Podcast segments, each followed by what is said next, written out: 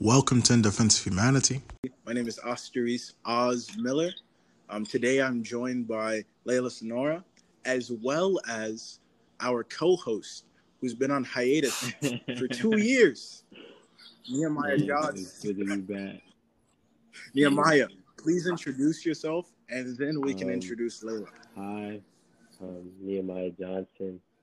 Um, I was a regular on In Defense of Humanity when it first started. Uh, I have been on a two-year hiatus, um, but I'm happy to be back uh, and just go on this journey with Asteris, talking to amazing people and getting to pick their brains. Mm-hmm.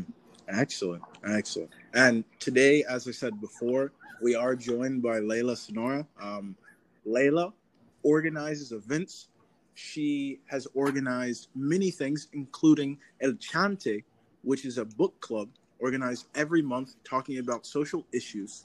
Um, and there are far more things. So we're going to allow Layla. Oh, cool. My name is Layla, Layla Sonora. Um, I'm an organizer, I guess. This is just a term that I decided to give to myself like in the past hour.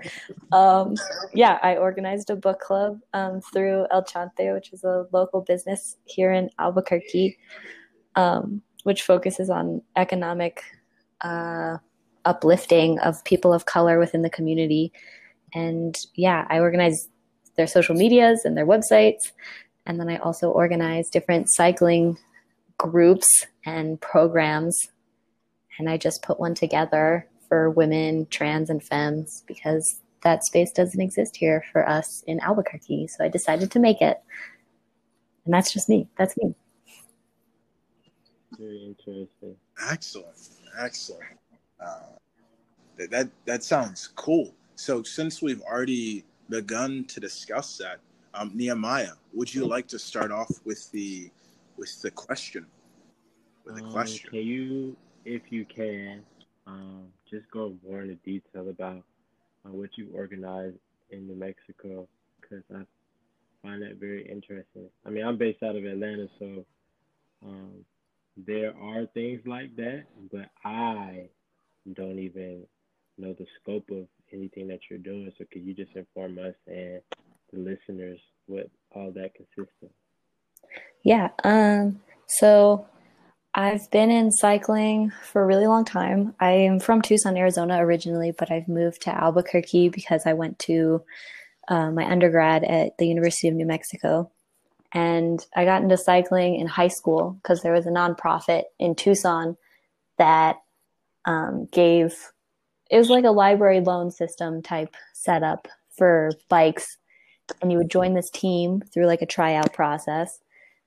And you would ride bikes with a group of kids, but these bikes weren't your own, and they were donated by different community members because this uh, nonprofit was specifically geared towards getting kids who wouldn't be allowed or who weren't privileged enough to afford these types of bicycles and these types of race events um, the opportunity to do so. So I did that in high school. And then when I came to New Mexico, I was like, dang, I want to keep riding my bike just because I had so much fun and I met so many people Um, through that organization in Tucson.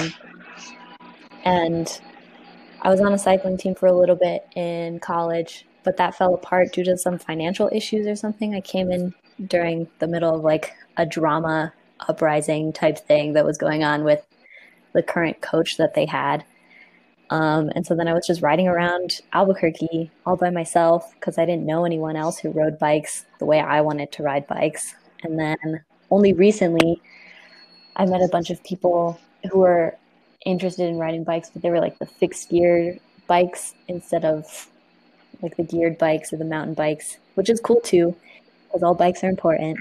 Um, but yeah, there was just no space that was kind of what I wanted to be a part of. I mean, the fixed geared group, they're really nice and they're really fun, but it's also just like a very, it's a boys club for sure, because cycling in general is a boys club. And so um, I was like, no, I'm tired of getting harassed in the street by other male cyclists or by people in their cars. And I didn't want to be surrounded by like the type of culture that that was promoting.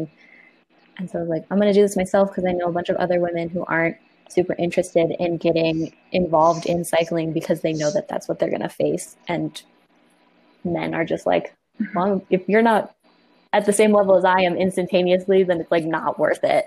I'm like, that's not how that works at all. So yeah, that was, that's my organizing. That's my reason for organizing this bike group. Yeah.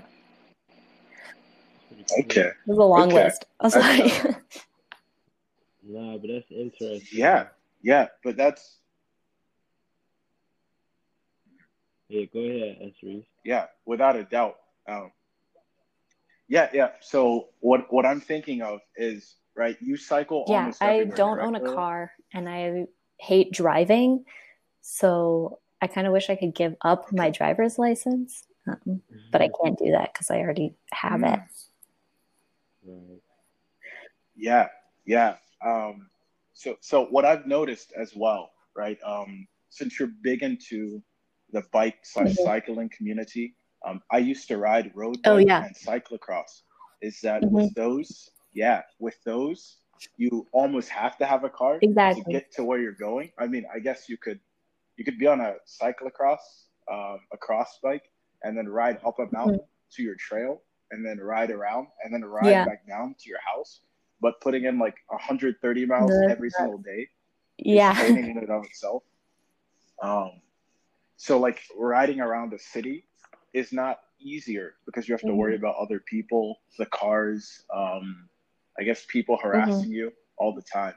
But it definitely provides you better resources for only having a bike if you yeah, live totally. in the city. Um, um, just because the United States doesn't want to participate with the rest of the world in providing public transportation that interconnects these cities. Mm-hmm, mm-hmm. Um, in a way that provides an alternative to owning a car. Yes, absolutely. I was speaking with Khalid Johnson and Nehemiah, you know Khalid, um, who was on the podcast before, about mm. public transportation. And uh, we were talking about interconnecting, like a Greyhound system that goes through rural areas. So not mm-hmm. necessarily every city, but within twenty miles of every like town of larger than five hundred people, just like have a place where like the surrounding area could come, and it's like scheduled, like every other hour on the hour, a bus will come through, take them to the next town where they can jump on another bus. And we have the money, we have it in our transit um, mm-hmm. fiscal allocation. And we have other allocations where cities Um, use money, like a rec department will get money to build a, a baseball field, but they barely use mm-hmm. their old baseball field. So it's like either they spend the money or the allocation goes unused because they can't put it anywhere else. So it's just like two million dollars freely given mm-hmm. to someone who doesn't need it. So they decide to use it because, you know, pull yourself up by the bootstraps, capitalism. Well, if they gave us the money, we might as well do something with it. So then they build a new Uh, baseball field for a town whose biggest sport is football, instead of having the ability to reallocate that money towards public transportation or bike lanes. Um, so it leaves rural areas um, staying with the perception mm-hmm. of being hicks who only care about sports and not about yeah patients. And those also provide just like really large strains on the environment as well, with like the baseball fields and watering. Um, because like in parts of Arizona, there's tons of baseball fields, but there's no water, but the grass is always green. And I'm like, this yes. isn't necessary here, because these are used, what, two, three weeks out of the entire year? This is, it's just, and people want mm-hmm. these resources like bike lanes, buses, light rails, whatever. Um, And the common thing I keep seeing is like, if you build it, they will come. Like people want car-free spaces. So just, and they pay to go to these car-free spaces, like these other cities, like Venice. There's not a lot of cars in Venice. And that's because it doesn't support that type of infrastructure. And people pay to go to these car-free cities or with less cars and to walk and to ride their bike. And they're like, wow, like Amsterdam was so great. And it's like, well, you could have that here. We just, our priorities aren't in that area. They're somewhere else. Definitely. Definitely. I, I agree with you fully. And, you know, as as we all know here, I'm a pretty weird guy. So I, on the regular basis, I just look up different types of roadways and uh, ways of improving um, transportation. So some of my favorite are like the Crofts Diamond interchange and the Cloverleaf interchange, which, which don't work that well for cars, but for a cyclist who's always on the lookout and has the freedom mm-hmm. to look everywhere with slower moving vehicles such as bikes, um, they work incredibly well. So whenever American systems apply them, like with um, uh, like yeah, with, the roundabouts. roundabouts, yeah, then yeah, don't work very well because Americans are so used to quickly looking one way, looking the other way, looking back quickly, and then just driving through. So people don't know how to adjust their minds to hesitation if they've never mm-hmm. been at a roundabout. Yeah, there's a roundabout here in Albuquerque that is so fun to watch because people don't know how to use it, and people always enter the wrong way. It's like, that's not the flow of traffic. What are you doing? You're going the wrong way on a one-way street. But that's just classic Albuquerque. Yeah, yeah. I must say, I, I did have the displeasure. Oh my God, it's the worst. Albuquerque, um, for for a little while, and then I also found out that it has some of the lowest um, commitments to insurance. So people have the lowest rates Oof. of actually having car insurance. Oh yeah, which means hit and runs common. I see them all the thing. time. Um, so so that got me even worried. Not to mention, mm-hmm. no one uses their indicators. So I I'm. I never thought I would say I'm far happier driving in Atlanta than I am any other city and uh, in the Southwest, because it's a uh, it's a problem. Yes. Mm. Uh, but um, Nehemiah Johnson hit us with a hit us with something else left field. All right. So I was thinking, and this might be something that you haven't, you might not really have an answer to right now, um, and that's totally fine. But how you were talking about the allocation of money in Arizona and how, you know, because I'm a I'm a former college athlete, so I, I understand it. How, you know, these uh, large corporations or these organizations, colleges or high schools get this money and they have to use it, so they build hundreds and hundreds of fields, and it's taken away from stuff that can be used in the city.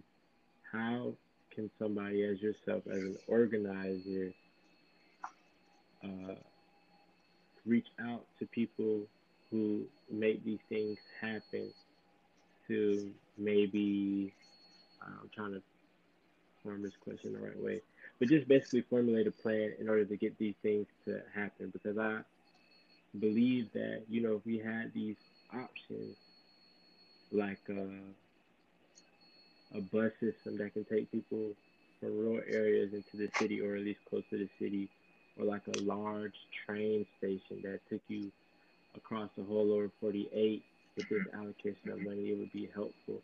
And, you know, everything starts from at some point. So as an organizer, what is, what kind of response would you have to kind of get in this ball rolling? Like I said, if you don't have an answer, it's okay. I was just thinking about it when you were kind of talking about that. Um, hmm. I think, I think the answer would be, one, to just change the way of thinking that you go about moving through different spaces. Um, so like stepping out of the car, or yeah, stepping out of the car or the motorcycle or whatever. Um, motorized vehicle you're choosing to drive through is very like individualized, and it removes you from the community. And so I think you could take one small step and be like, okay, today's the day. Like I'm going to, from now on, I'm going to commute to work, which is, granted, I don't know, my work is only like a mile and a half away from me. And I know most other people, they only, they work within like a eight, mile radius of where they live. Like most people in the city, like they don't want to work thirty minutes away, and they don't want to commute in their car thirty minutes away, because then you have to, like, a lot, an hour to make yourself, make move your way through traffic. Um, mm-hmm. And so I think switching that, like, mindset of being like, okay, I'm going to step out of my car and I'm going to walk to, like, the Walgreens that's a couple blocks away to get some medicine or whatever. And just, like, moving, just reallocating your time to something else instead of sitting in your car for the hour that you have to drive to work and take the twenty minutes it takes you to bike to work instead or something. Um, and I think that would be really important, is just mm-hmm. um, shift your mindset. And then also it just, like, it places you in the community, and it's not as hard as people think it is to do these things. It sounds very difficult and it feels very difficult, but I, just reorganizing your priorities or whatever, and yeah, just choosing to make the switch, I guess. Um, yeah, I think that would be the first step, and encouraging people and providing resources for that, because bicycles are expensive. And right now everyone wants to buy a bicycle because of COVID, and there are no bicycles anymore mm-hmm. to buy new. So you could buy used, and just to find something that is right for you. Like, it doesn't need to be something super fancy. Um, it can just be something that'll take you from point A to point B without having a backpack on your back, because you don't want to show up to the office, like, drenched in sweat. Um, yeah, and it's just something that that I think that's the first step, is providing that space and those resources to show people that it's not that hard and it's doable for everyone. Yeah, I think I think we would be better off as a country if we were allowed. I think just that basic form of transportation would be, you know, so cool, because um, I think just the, I don't know, and maybe you can talk about this too, Asteris, just kind of the mindset of an American, which is kind of so independent, and we're so yeah. into our own yes. state or, or where we're from, and we never really. A lot of people in America haven't even went to the next state over. Mm-hmm. You know what I'm saying? Why is, why is that? Because mm-hmm. if you don't have the amount of money to take you from point A to point B, you might know. I mean, I'm from Georgia, so let's say if I didn't have enough money to go to Florida, I wouldn't see Florida or South Carolina or Alabama or, you know, Mississippi or, you know, vice versa. And I think, you know, with countries like in Europe, per se, you have tra- you have tramways, you have, you know, they have the Autobahn, they have vehicles too, but it's just so many different forms of transportation, and that mm-hmm. opens the world to where you can, because with me playing college sports, I played on a team with a lot of people from Europe, and it's just so fascinating to me how they'll just say, like, oh yeah, I'm from Germany, and, you know, for the weekend, I just spent a week in England. And I'm like, what? Like, that's just, that's preposterous. How do you even do that? Mm-hmm. But I think it's just a mindset of Americans. Like, we don't even go to our next state that easily, you know? So I, I believe, I truly believe what you said, the mindset does need to change. That's the first step in order to make these things come to fruition. Yeah. Yeah. I, I one hundred percent agree with you. And as you know, Um, Nehemiah Johnson. Lately, you listened to uh, two or three episodes. So this is a part of the podcast. Whenever I start getting extremely philosophical to underpin the reasons why we do what we do, and Nehemiah, I need you. I need you to pull me back. um, if I if I get lost in the sauce, so to speak. Um, so, so here we have a catch twenty-two, right? We have um, Eisenhower with the interstates, which have made us more interconnected as we possibly be. Um, and then we have, in theory, right, to Truman, I'm a political philosopher. We have a traditional society in the Southeast, right, more um, a collectivist society, more individual, the further we move west, because of west westward expansion, just building homesteads for individuals. Um, but then during the twentieth century, after the Industrial Revolution, we began to have um, mm-hmm. the construction of cars and then we move into a phase called debt accumulation or or crediting. So you can get things without actually having to have the money with them, um, which leads us to more individualism because, sure, I could carpool with everyone, but then we start having shift work during the uh, late Industrial Revolution, which was a good thing because, you know, eight-hour shifts help to reduce the fatigue and the, the losses of mm-hmm. uh, casualties during the Industrial Revolution. However, it put people who were friends or family being hired at different shifts because the factory owners thought it was more efficient to not have nepotism, which is sort of true.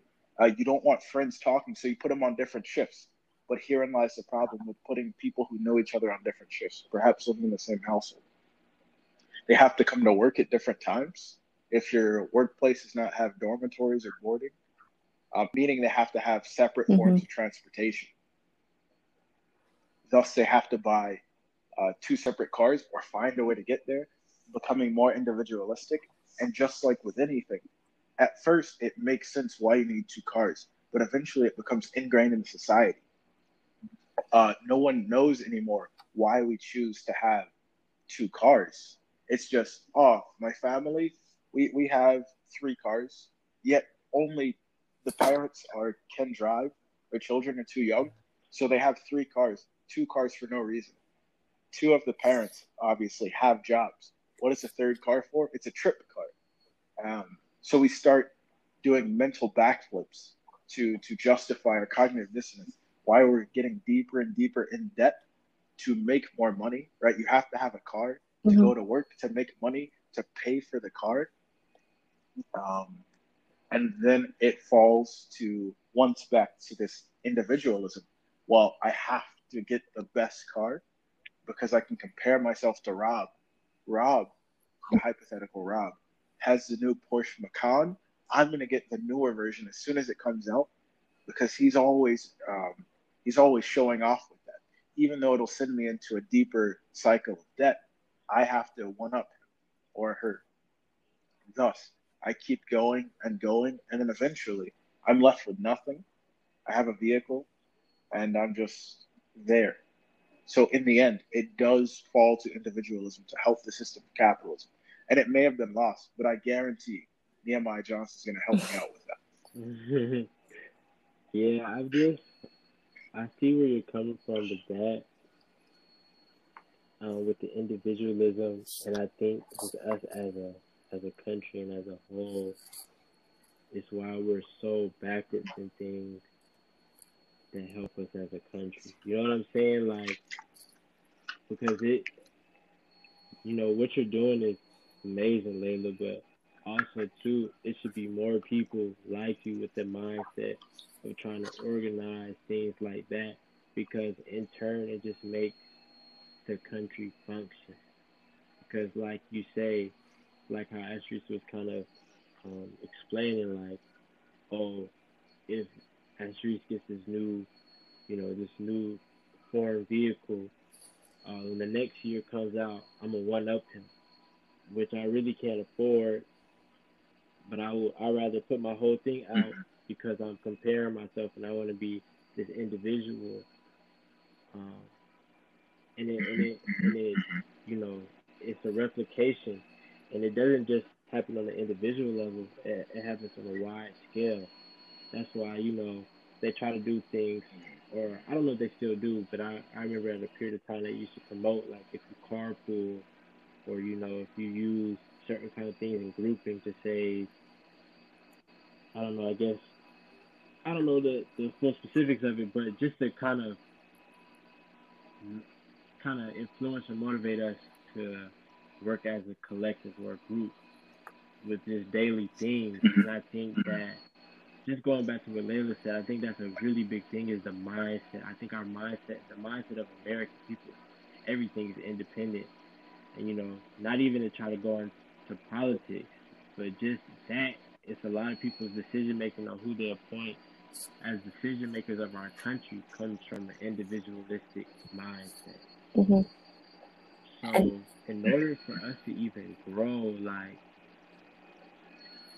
Like, I don't know, when you said that, Layla, like, it just really, like, it just really, it really hit, it really hit in my mind, like, wow, like, you really do think like that with everything. Mm-hmm.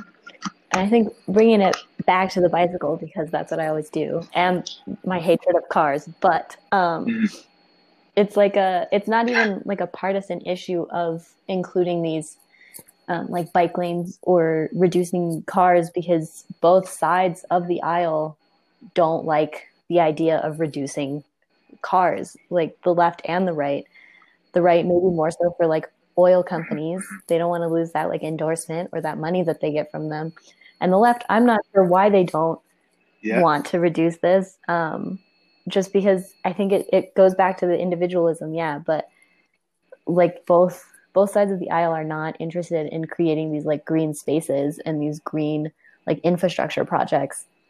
Um, I mean, granted, it's now changing a little bit, but people in their Priuses are some of the most aggressive drivers I have ever encountered in the streets. Like, they are so mm-hmm. angry, and I don't understand why. And I mean, granted, the people in their massive trucks are also very angry, but it's the massive truck and the Prius. They're both so mad that I'm taking up this tiny, tiny space that is allotted to me by the city. Um, and then they like yell at me or honk at me or whatever. Um, yeah. So it's both, both of these like liberals and then Republicans are not like into the idea of giving away the space that is provided to them in their car. And I think that's really interesting. Mm. Indeed. Um, I read this book called Policing the Open Road, and they talk about that. And this brings police into the discussion about vehicles. And with the invention of the vehicle, created a lot of death and destruction within these cities, because, again, as these cities were not built for an automobile, they weren't built for high-speed moving traffic like that. But, yeah, just speaking on, like, with things of that matter, um, and just things like biking and forms of transportation, and, you know, now we're in an age where there's, you know, uh, people expressing themselves in different ways. I know that's a very broad statement, but just expressing themselves in different ways, or they're in their own, living different lifestyles that were once, I guess, people would try to uh, deem, you know, not unnormal or things of that nature. I just feel like, and I think this should really just be like, we should always just go back to this, but like our mindset just as a country is, I feel like we are kind of stuck in limbo, and we haven't truly evolved with the times, and we haven't evolved out of the, I guess, the mindset of which this country kind of adopted, that individualistic mindset, because, you know, there's so much we could, you know, we were once the powerhouse country of the world, and still today, a lot of media and a lot of the news, even from other countries, focuses back on America. But if you look around to these different countries, like the countries you guys, you know, listed out and said, they have become, you know, so well developed, and they have so many different things. Mm-hmm, mm-hmm. Um, even just the COVID situation, like countries like Japan and, or uh, South Korea and things mm-hmm. like that, it's almost to a point, I won't say non-existent, but I'll, I'll say it's way, way less than what it is here. And when it first started out, they had higher numbers than we had. And, you know, it's just a mindset of, okay, we're, this is the situation we're in as a country. Let's be as a collective to work together and combat this. And, you know, and now they're in a good place. You can look at technology. You know, technologically, they're way more advanced than we are now. Mm-hmm. You know, a lot of stuff that, that we enjoy um, or use as entertainment in America comes from countries like that. And I think it's it's not only because, you know, they worked hard or anything, because a lot of Americans work hard. There's a lot of good things that can come out of America. But I think just as a collective, everybody is on the same page and they work towards a common goal. And then as a, and it, it reflects on the things that, you know, that they produce or the way they handle problems within their own country. Mm-hmm.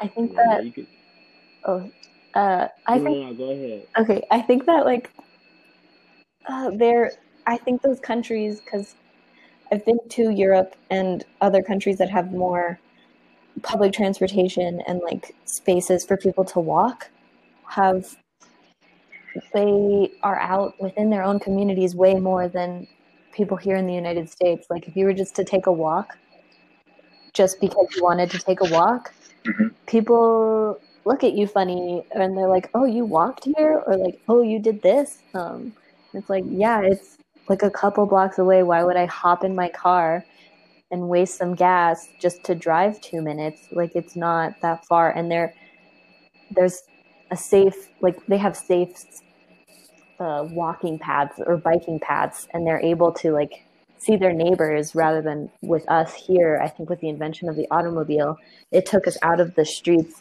and into our nice little private boxes to get from point A to point B. Like, you don't, maybe if you carpool, yeah, you'll see people you already know in the carpool, like your friend or your roommate or whatever. Um, but you don't, you're not picking people up off the street and just taking them somewhere where you're going as well. Like, that's what, like, a bus is, and then you would have a conversation on the bus or the train. Um, but here you don't have that opportunity because you're placed in your own private transportation machine. And then our cities are built around that, even though our cities don't really truly support that kind of infrastructure, because bigger cities like New York, they weren't built for the car because traffic is crazy there. And, like, different cities, like, around the United States aren't built to support the car. And that's why suburbs started to pop up, or one of the reasons why suburbs started to pop up, was because people wanted to avoid traffic. But in turn, they created even more traffic because they're commuting into the city, right, and avoiding the whole community aspect. And the individualistic mindset is solidified in this, like, quote unquote idea of freedom that this car, this machine provides. Yeah, yeah, I completely agree with you there. Um, as with, uh, you know, the podcast, as one of the hosts, I always have to be the bad guy. So both of you can look like perfect people. So, um, so I will say, right, right, not to to be necessarily the right wing view, but to say, I do believe that it helps whenever a country has um, what they consider a homogenous ethnic population to get along and to not move out. Um, like, take Japan, which has nearly entirely ethnic Japanese, barring the Ainu people who are being sy- systemically oppressed and um, sort of speak um, removed from existence. Uh, being integrated into normal society, and people saying that the Ainu population is extinct, even though there are some of them still remaining.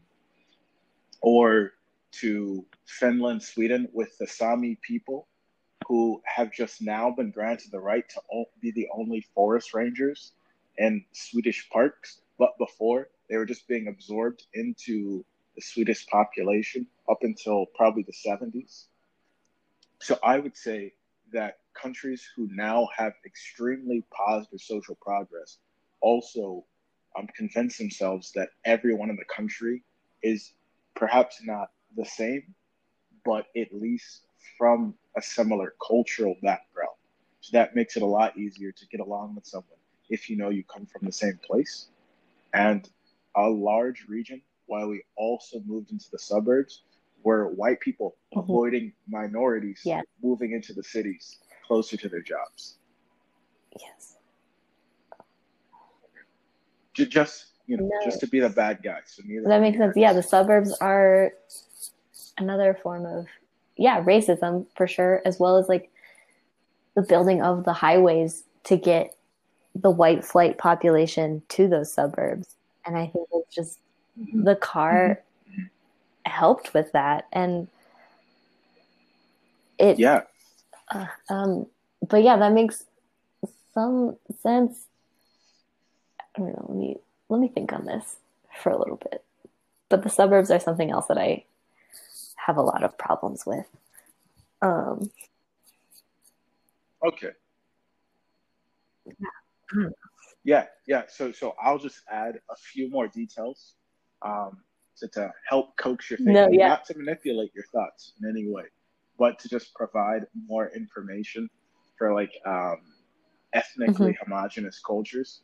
So I think specifically of a place like, I don't know, yeah, England, compare it to um, a place like, let's say South Africa. Boom, boom. So two colonial mm-hmm. bodies that are sort of heterogeneous, but both faults of their own from the mainstream society. Obviously, South Africa colonized by the Dutch, the Boers, mm-hmm. as well as the English.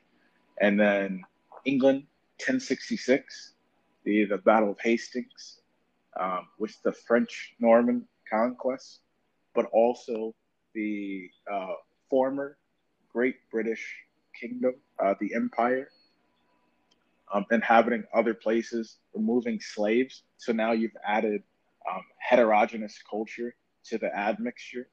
Um, Africans, Indians, all the places colonized. Now you have people moving to the the abject center of the kingdom, and then it starts to throw some a wrench, right? Because in England, before slavery was outlawed, just like in America, it was easy enough to have what appeared to be a perfect society. You have a kingdom, you have people that look the same. We understand that that uh, people who are used as serfs or slaves um, don't have the same rights. Mm-hmm. Everybody's fine and good. Whenever you have to begin to give rights to these people, then we have one issue. Um, and that issue is not that they want equality, but because people who are in power don't care if you give other people rights readily. That's not the problem. The problem is whenever you give um, a minority rights to the person who's in hegemony or in the majority, um, leveling out them with you, if you used to consider those people nothing but the ground that you walk on, and then they're now at the same level as you, what does that mean you are? If you were above them and now they're at the same level as you, does that mean that you're nothing? Or does that mean that you now have to give them the same respect that you later received or mm-hmm. earlier received? So that's that's the biggest problem um, that a lot of people have. It's not equality, right? Or as I like to say, equity. Because giving equality, giving uh, a billionaire a million dollars and giving me a, a million dollars are going to do two very different things. To the billionaire, it does very little. To mm-hmm. me, it does a lot. But the problem here is if you make me a billionaire, which is straight up equity, he's going to have a problem. Because now his billion is equal to everyone else. And now he's no longer at the top, the highest echelon of society, um, which is what happened. Um, if you read like Wide Sargasso Sea or any of these colonial, post-colonial rewritings, is that um, just like Frantz Fanon said, whenever the black man achieves a semblance of the same life as a white man, the same education, the white man still sees it as a black man. But a black man who speaks like them, it's just a clever Negro. That's all he is, nothing more. So to take Fanon, right? This, and this goes along with cars as well. So we start having the right to vote. We start um, driving freely. We start having the same jobs. And then people start talking about Title nine, Title ten, what mm-hmm. have you, affirmative action. And then the problem herein lies. Ah, you only got the job because you're a woman. You only got the job because you're Latinx, because you're black. And then people begin to use those to, to collect all their feelings of animosity. They, they start to boil over and start adding reasons. I didn't get the job because I'm a white man. The most um, oppressed people in our modern society is the white man. White man genocide. You know, white male genocide. And then we and then we have that, and it builds. And then we have racial tension, not because of the fault necessarily of the minority, though we do play a role.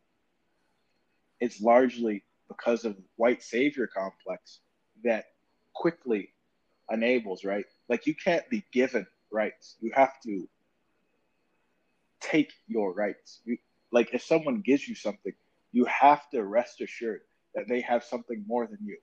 Like, if I if I give you one hundred dollars, then you know without a doubt that I have more than one hundred dollars, because there's no way I'm going to give you all of my money so you can have more money than me, and then I'm in the same position you were.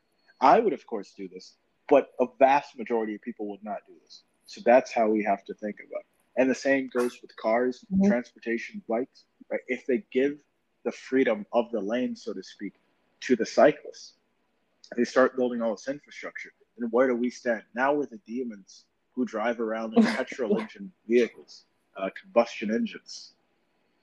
Um, and you are the, the good people. But I don't want to do it. I don't want to leave my comfortable life to change for you. So I'm going to say, this is your fault. And then we always got to toss them over with the left wing, the liberals. But you know, I'm starting to go on a rant, so I dropped back. No, out. That's completely true. That's why people don't want to give up one lane of car traffic to the bike or to the bus, um, because it takes away something and it brings it to like a more level playing field, I guess. Um, but yeah, this isn't. I think what, what I would be advocating for would be, like, you have the alternative option. Like, you could drive the car if you want to. Um, I'm not going to judge you for it because, yeah, people do need to drive. I get that. Like, people carry heavy things. But I wouldn't be able to do, like, construction jobs on a bike. Like, that's not feasible. That's not possible. Um, so, yeah, drive your car to the construction site or whatever. Um, but I think it's just – it would – be to provide a safe option and a safe alternative to driving instead of being like, no more cars, which honestly, that'd be cool. But I know that's not possible, and that's not what people want. And that's not how, like, achieving this society that I think we can achieve is going to be, that's not the path that I want to take. Um, it's just, yeah, providing those safe alternatives to have the option to not drive and not get run off the road, or to not get potentially hit by a car that's not paying attention or whatever, because traffic accidents or uh, car-related incidents are one of the, like, higher um, – it's one of the, like, biggest causes of death between uh, five, like five and twenty-nine-year-olds. Like, it, it – that's how more people die through, like, a traffic accident than, like, through – other things. Like, a decent amount of people have been killed that way, and I think the number keeps going up and up, and it's not going down like how people thought with the introduction of these safety features into these cars. Mm-hmm. Yeah, yeah, I, I, I hear you there. Um, whenever I think of you mentioning all these deaths happening, um, It does. It has to resonate with some of our listeners. Um, it certainly does with me. But also, um, whenever I think of the law, like uh, one of my uh, friends from long ago, his father is um, is a member of the establishment, we'll say, who gives people tickets and citations. Um, so he said he only needs eighty-five percent of people to follow the speed limit and to follow road laws. And then other people will self-legislate. He says that being said, no, it that never works out. Because if eighty-five percent of the people follow the road rules, then one in that fifteen percent are going to be the guys who are slingshotting through traffic on a six-lane highway, just going through cars, weaving, and they mm-hmm. kill someone on a motorcycle. And that's okay. I. And so you introduce the automobile into a street filled with pedestrians, horse-drawn carriages, bicycles, and all these things. And, of course, a mess is going to happen. So you have a small, tiny police force, barely, because this was before police wore uniforms, and they couldn't issue traffic citations or traffic tickets to this. And they're like, and this is when everyone, literally everyone, started to break the law, because all these traffic laws were introduced to prevent these deaths. And so everyone then became someone who broke the law instead of just someone who was like, because this is when vagrancy laws were a thing. Like, the police would be like, oh, no, you're drunk, get out of the city, like, go sleep in the forest or whatever. Um, but this would be the introduction of, like, a democratized police force, and how do you decide who to ticket and who not to ticket? And that's a big discussion about automobiles and police forces, and how, because everyone started breaking the law, and they're like, why is everyone breaking the law now? And they couldn't figure it out, and we still can't figure it out. It's just like, why does the everyday citizen who's following the law in general, like, they're not going out and murdering anyone, but then they, like, forget to signal, and they don't, they take an illegal right turn or whatnot. They just broke the law. That's someone who wouldn't consider themselves a lawbreaker, but they just broke a law that we have, or all these kinds of things. And that's just like a dilemma. Like, what what about the automobile makes the everyday person who follows rules a lawbreaker? Mm.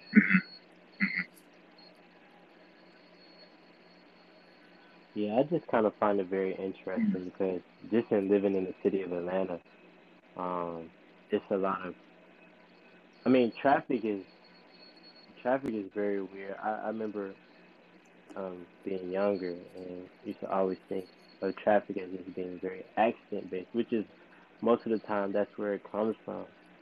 But I think with the evolution of time, too, it's just people not paying attention and becoming focused when on the road, when conducting their motor vehicle. Yes.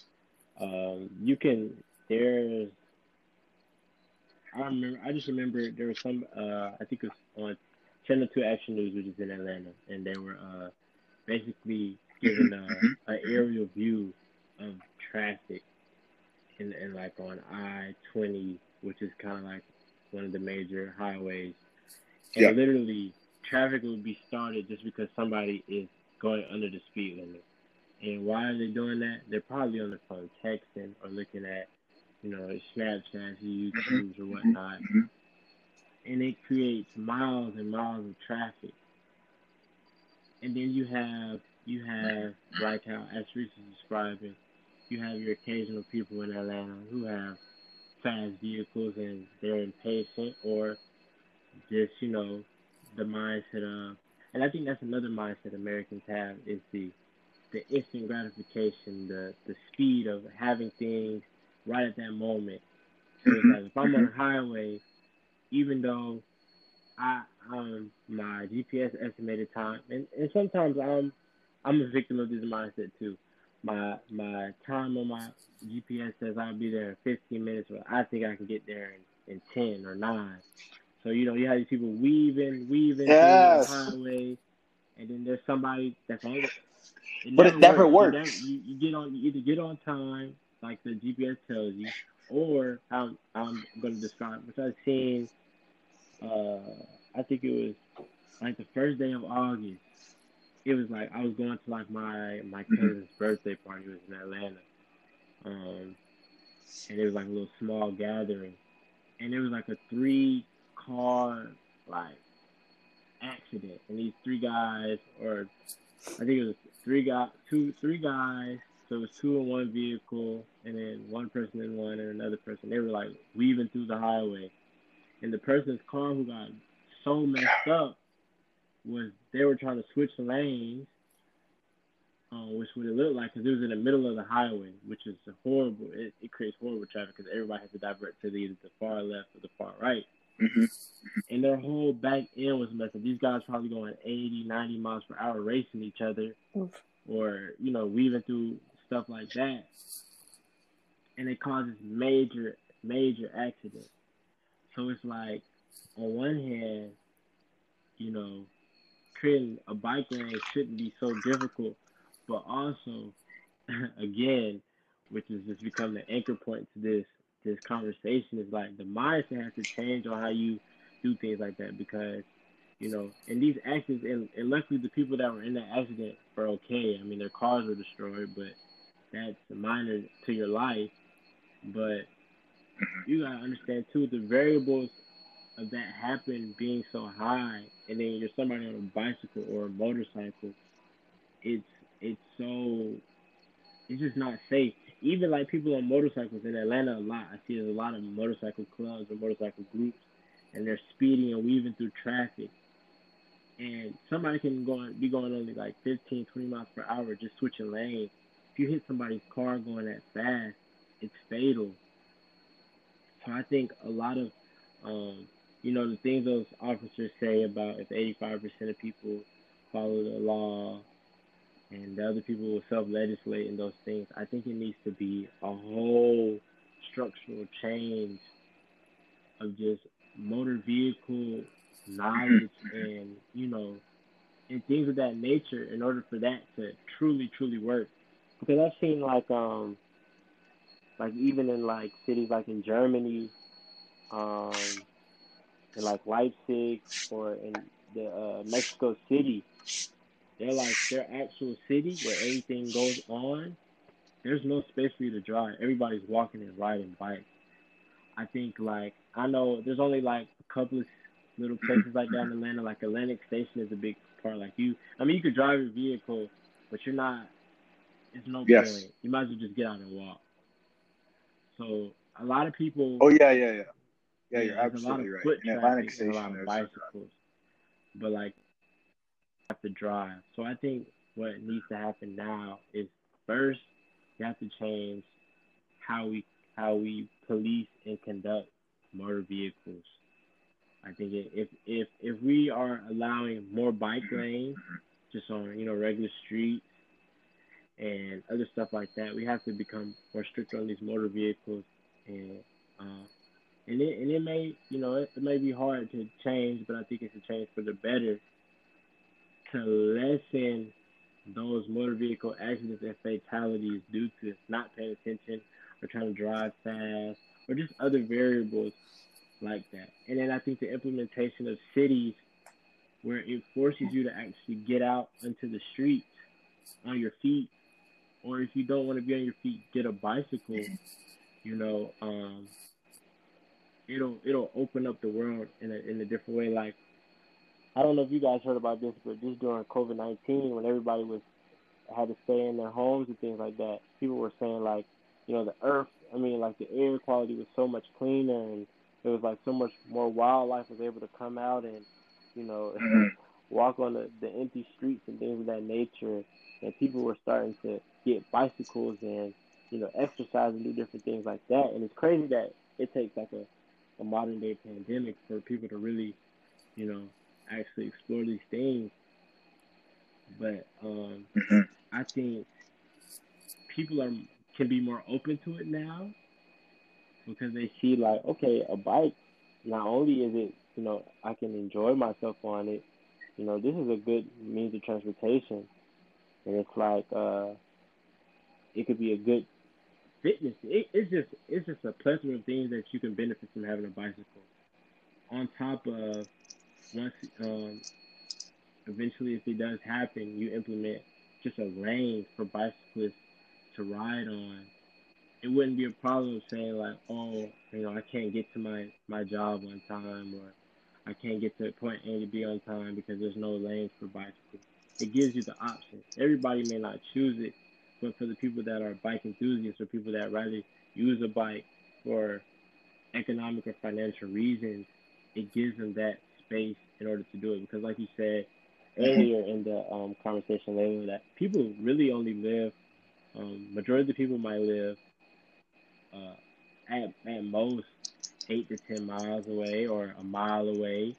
Um, And if it's like a mile away and they don't mind riding the bike, I don't see the problem. You're saving essentially uh, twenty bucks every, you know, two weeks in your pocket from just riding them. So I think it's just so many beneficial things, but just the anchor point of our conversation now is just the mindset has to change, and the the laws the certain laws that we do have placed but not are really enforced need to be enforced in order for that to actually work, um, to provide safety for these people that want to get on bikes and motorcycles and be able to, you know, enjoy the enjoy the road with uh, other four-wheeled vehicles.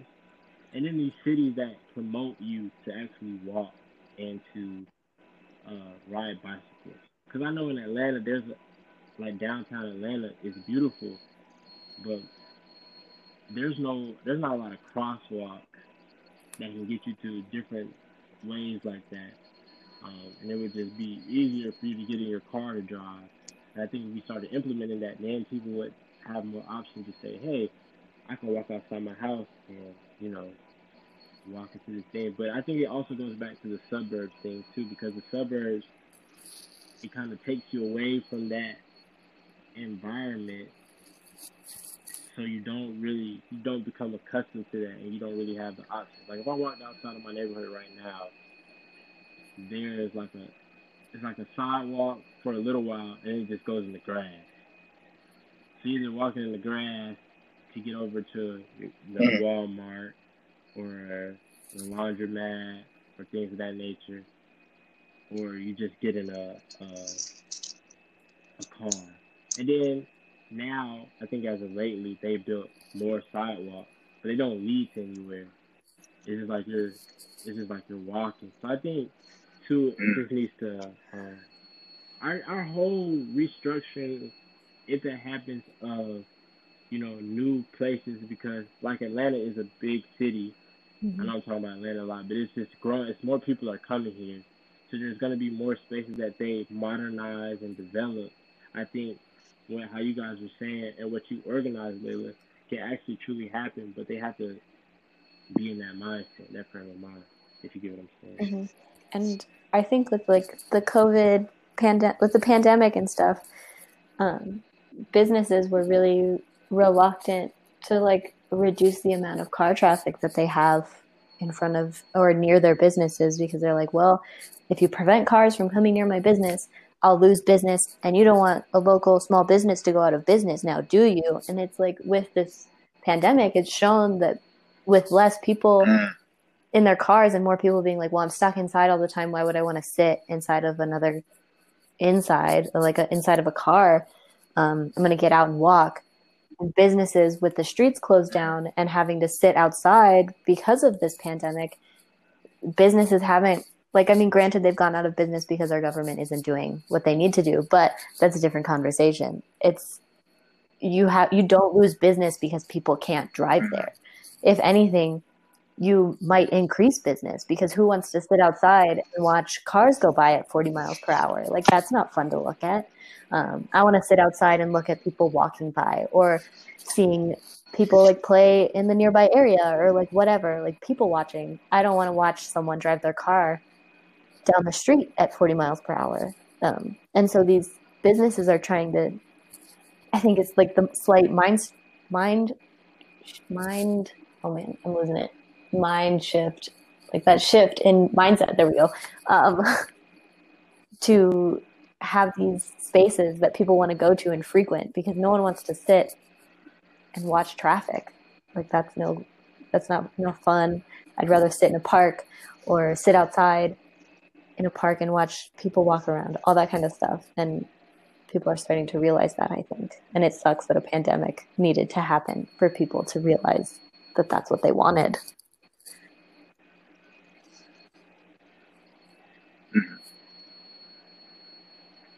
Yeah, I, I completely agree with everything that's said. Um, as the bad guy, I have to say, I blame everybody else for traffic and not myself. Um, I blame everybody else for the pandemic and not myself. No, um, but I do joke about this, but realistically, everything you guys have said is very important, and I hope our audience is, um, is going to listen to this thoroughly, because the points that you guys made uh, were great. Traffic, uh, just to go over a few, traffic is predominantly caused by people not paying attention. What I've noticed, Um, I'm sure both of you can concur with this, is that it's from people waiting too long to get into an exiting lane in the U S. That's the right lane. um, waiting until mm-hmm. two miles before their exit to try to cross over, um, five hundred cars, and then everybody is stopped, letting them cross over. That multiplies exponentially as you go back. And then the person at the very end is sitting there for five minutes because one person is crossing three whole lanes to get to an exit that's in one and a half miles.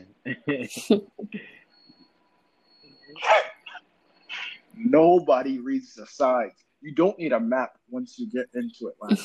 You just need to read the signs.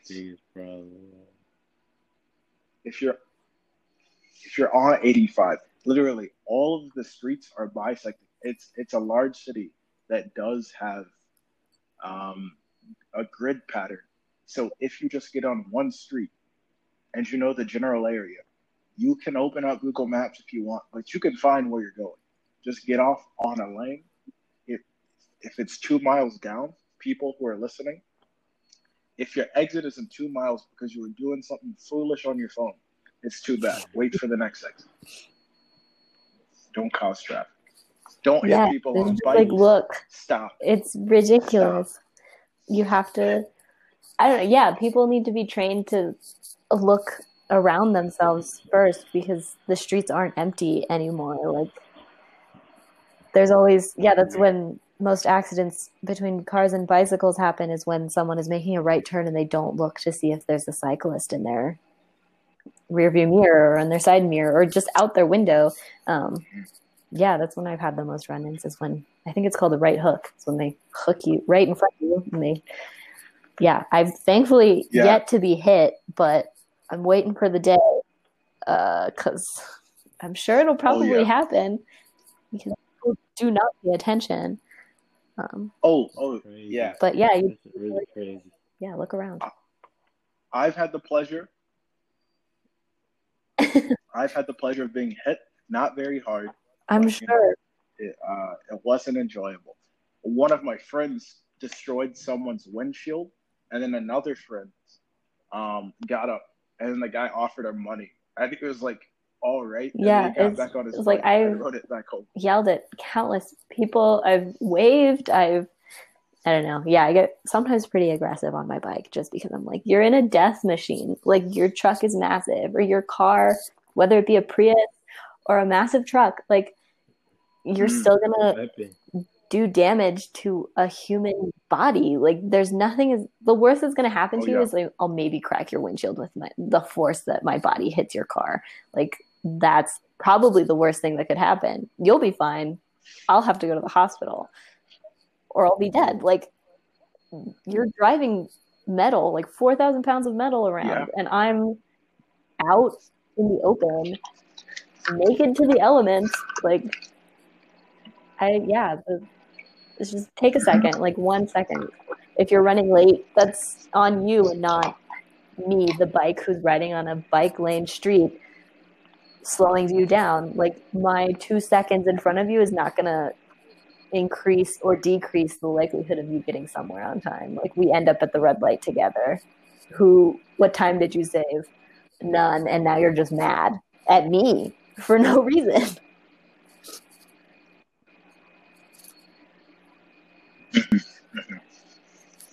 Yeah, I, I completely agree with that.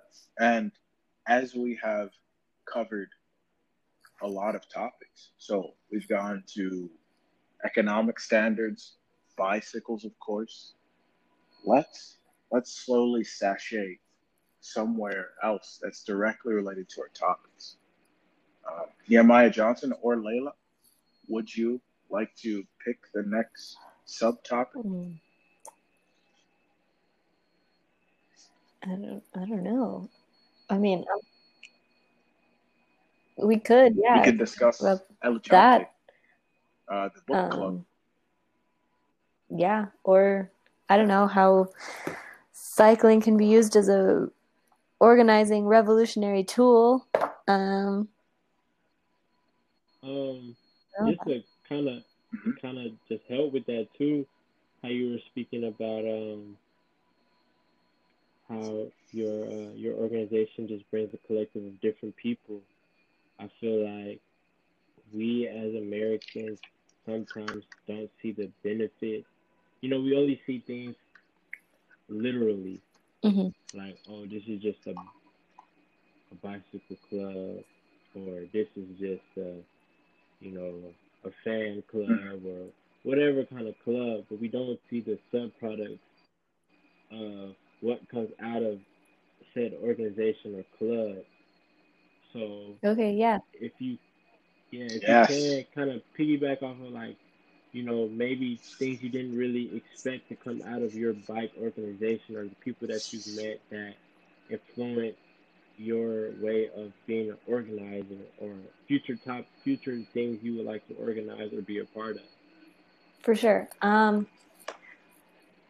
so I always thought cycling was just like a sport where people put on those spandex outfits and ate disgusting, like, goo packets, um, which, I mean, yeah, that if that floats your boat, then that floats your boat. You can do that. Like, that's cool. That's fun. Like, I know a lot of people who ride their bikes like that, and that's completely valid form of exercise and enjoyment that people get. Granted, I don't find much enjoyment in eating those disgusting goo packets. Like, no, thank you.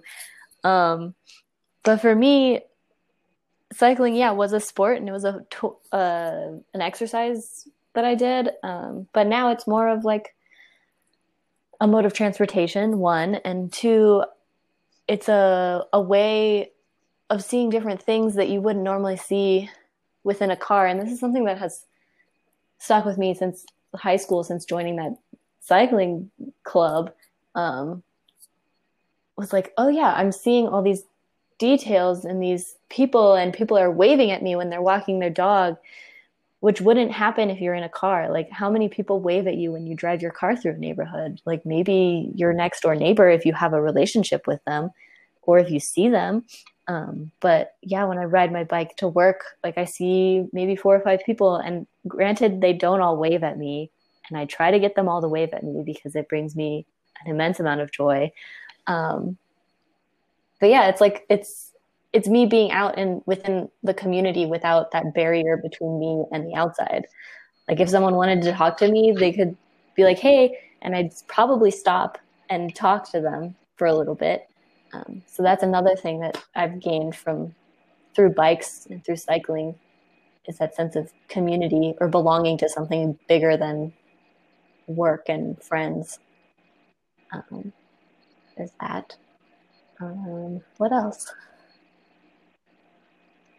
I think, and, and like a sense of confidence as well, because I don't need to rely on anyone else to be able to get from point A to point B. Like, I don't need to rely on the bus, because the bus in Albuquerque is, it's got its problems, and granted, I love the bus in all forms, um, but yeah, like, it's not reliable. Like, if I miss the bus, I'll be thirty minutes late, and I don't like being late. It gives me so much stress. Um, so I can take my bike and ride somewhere, and I don't have to rely on someone to give me a ride or the bus or whatever. Um, yeah, it gives me that sense of confidence in myself and my navigational skills and all of that stuff. And yeah, that's outside of the bike, but that has something that has come through the tool of the bike. Hmm.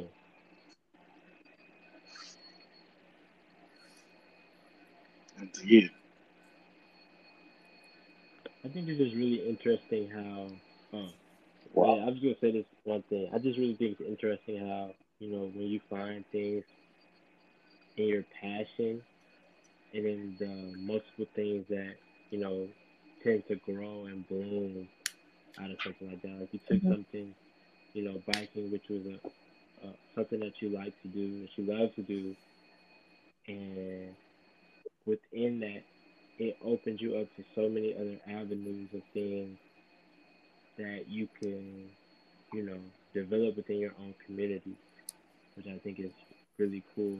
And I think, especially during these times, those are the things that people can look back on and say, you know, wow, like, I had an impact on humanity, mm-hmm. even in, even if, even if, even if it's on a small scale, like a, if it's just in Albuquerque, you have impacted Albuquerque in some way. Mm-hmm. Um, and I think that, you know, sometimes we as human beings may feel uh, like a minuscule piece in a big, you know, big machine of just people doing stuff, and we don't feel like our impact is big as other people's impact. But I always stress to people that I come across is like, never compare yourself. And I don't think of you as somebody that truly tries to compare like, oh, what I did is not as big as what somebody else has done. Mm-hmm. But just always know that like the things you're doing in your community has impacted somebody in some way. You gave them uh, opportunity or uh, uh, avenue to express themselves, and I just think that's so important, especially during this time. Mm-hmm. Yeah, so I just, you know, and um, one other question I just wanted to ask, is this like your main, you know, kind of thing you you do on a regular basis, and do you, are you planning on doing any more types of organiza- organizing in your community, and possibly, you know, uh, going kind of further out? Um, yeah, I, this is my main thing. This is the thing that I'm like pretty passionate about, and it can be used intersectionally as like environmentalist, or like, I, I, I sometimes say that the bike is, it's, well, it's revolutionary. Um, and it's, it's subversive to the overarching like structure that we exist in, because you're expected to have a car and you're expected to do things a certain way. And so I think the bike can be used to reach and branch out into all these different like like anti-racist work or environmentalist work or whatever. Um, and so I think that that's like my center thing that I found that I'm like extremely passionate about, because I think it's important to not wear yourself out by trying to fight fifty different battles. It's like you find that one thing and you're going to stick with that one thing. And that one thing can be helpful to this overarching other fifty things. Um, so yeah, that's one thing. And then I, yeah, I'm planning on doing more organizational things. This bike group that I started that's called the Ciclistes Chiones, which is the crying cyclist, basically, which I think is kind of funny. It's like a play on the sad boy trope, um, but it's the sad girl, but I want it to be more inclusive. Just rather than to just women, um, right. And so that's just like one aspect for me. And then through El Chante, my job, I we were organizing a, a youth cycling group within the summer, um, but COVID happened, so that didn't happen. Um, but we were gonna spend like a week or two with a group of twelve to fourteen youth. Um, within the community of either like South Broadway area in Albuquerque, South Valley, Martineztown, like those areas are largely left out of the conversation um, within Albuquerque politics and where the city funding goes. And I think empowering youth is very important to give them like these confidence skills that don't all, that don't only apply to the bicycle, they can apply to school or to just like friendships or talking to new people, um, and and or encouraging their parents to be like, hey, this is something that I'm really passionate about. Um, can I keep doing this? And then the parents will be like, yeah, of course. Or hopefully they'll be like, yeah, of course. Um, let's go ride our bikes on the, on Saturday. Um, and then the whole family can go ride their bikes to like the ice cream shop or whatever. Um, so we were going to do that and teach like mechanics and um, bike safety and bike confidence and bike skills and just go on bike rides and hang out. But that got postponed because of COVID. And so that's yeah. also something that I'm really passionate about, is getting more youth on bikes, because I don't know, there was one incident in Tucson where some driver got super mad at me and a group of kids riding our bikes in the, in the designated bike street. Um, there was a bike avenue. The speed limit for cars was like ten miles per hour, so I don't know where homie was going in such a rush. Um, mm-hmm. But yeah, I think empowering, like, yeah, having that um, mind shift change in the youth is important, because they'll maybe pester their parents more about it, and then their parents will be like, well, my kid won't stop talking about this, and then they'll pester the politicians, and then the politicians will be like, okay, yeah, fine, whatever, we'll put in a bike lane here. Um, And I think, yeah, that would be super beneficial. And also just having confidence within yourself and your community and building that sense of community instead of individualism. So yeah, that's all. Yeah, absolutely. I was, uh, I was good. I was thorough. Um, okay. So, so here, here I come um, as a as a conservative uh, person who lives in the Southeast. I may or may not be involved in the uh, in the Baptist Church. Um, you know, I say, cool. My taxpayer money's going to build these extra bike lanes. Um, the closest town or mm-hmm. city to us is fifteen miles away.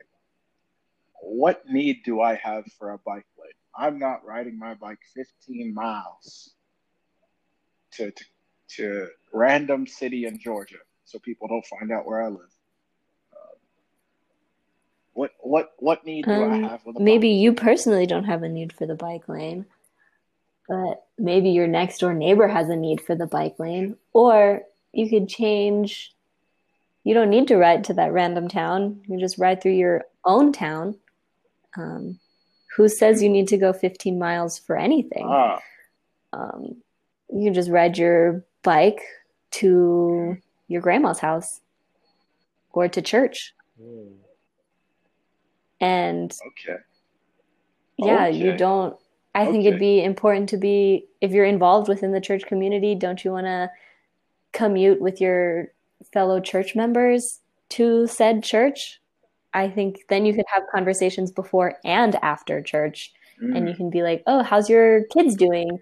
Um, are they still involved in not church? And they'll be like, yes, my kids are involved in not church. I wish they would be involved in church. And then you'd be like, well, maybe if they got on their bicycle, they could be involved in church again, or they could just hear everything passed down from the bike ride and not even have to be involved in the church. But yes, I think that'd be, yeah, you don't need to ride mm-hmm. fifteen miles mm-hmm. anywhere. You can just ride ten minutes to the church down the street. Cool. So, so, so whenever you started to describe the kids, I just imagine, right, a nice bike lane on the going down to this random uh, town center where mm-hmm. the church is, about five miles down the street. It was clear as day in my head. The the parents, grandparents turn to the right. The kids keep moving. We're not going to church, but we're glad you yeah. talked about it. And they just keep rolling down the street. Herein lies the, the issue, though, particularly in my area. Nehemiah, um, you live closer to where you, know, you got Whole Foods, aka anti-vaxxers and other people. Uh, but here in Northeast Georgia, almost every single town is a food desert. Because um, we have spacing, like cities between these towns are usually twelve miles away. That's not that mm-hmm. far. I could ride a bike that far. A lot of people couldn't. So you have like, I don't, I don't know if you've been to places like this, but like Dill's, Um, Dollar General. I know what Piggly Wiggly is. Piggly Wiggly. No one knows what that is. Um, Barely though. I've never been. Oh, okay, okay. So places like this, um, but like places that that have like I don't know, like meat, disgusting, um, chips, like sodas, maybe some mm-hmm. water, and then like just a bunch of snacks, and mm-hmm. then other things that you don't actually need. Frozen food, but they don't have any like fruit, vegetables, um, anything in them. So, so what do I do with that?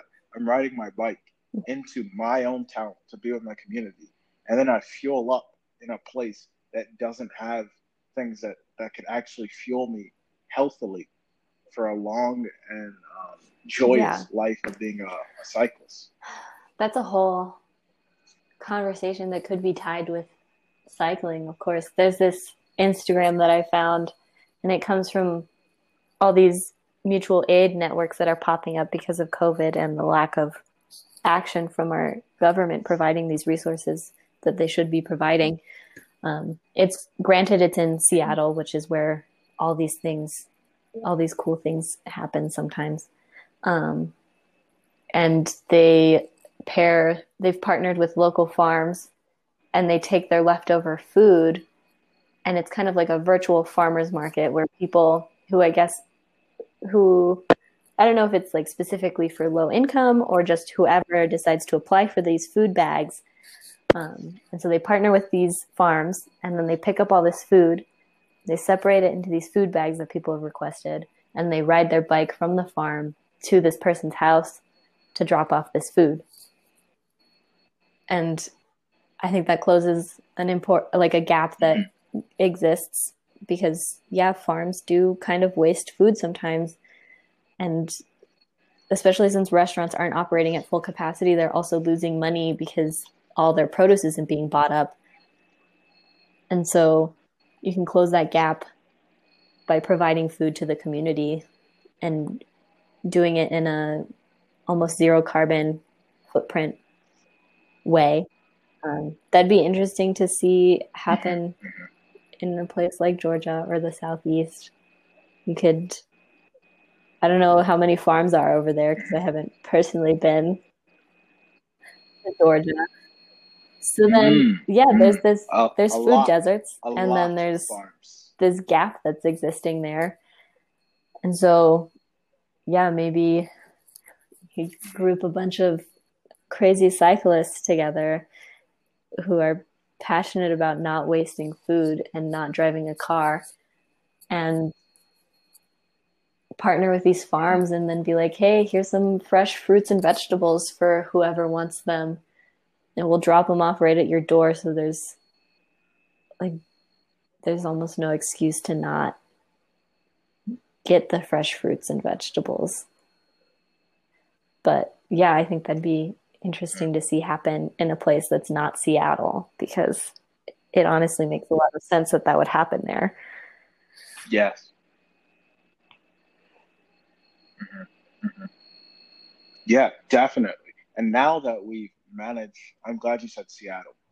Now, um, just, just mm-hmm. a quick side, you know, an aside to the Pacific Northwest. Um, a lot of people talk about the Pacific Northwest, talk about how progressive it is and how like a microcosm of social justice I mean. it is.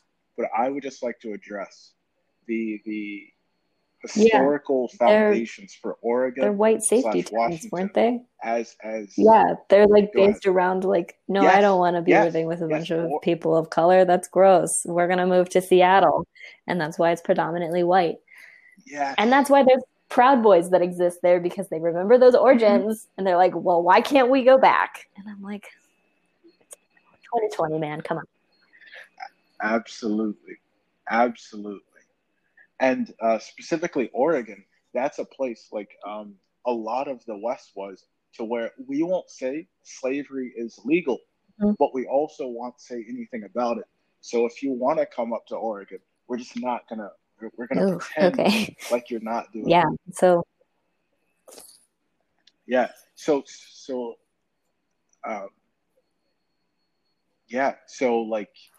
There are, I don't know, I don't know what the proportions are. Like Portland, Oregon, like looks progressive and whatnot. So you could probably oh, get yeah. away with being, like I watch Portlandia yeah. and they address it sometimes uh, that, that you could be like white and have any other type of intersectional relationship with the world. So be, mm-hmm. be of differing gender than what is um, recognized by, you know, conservatives, or be of like multi ethnic background, you know, list off your one hundred twenty different ethnicities. Mm-hmm. As long as you're white passing or Asian, then you're fine in Seattle.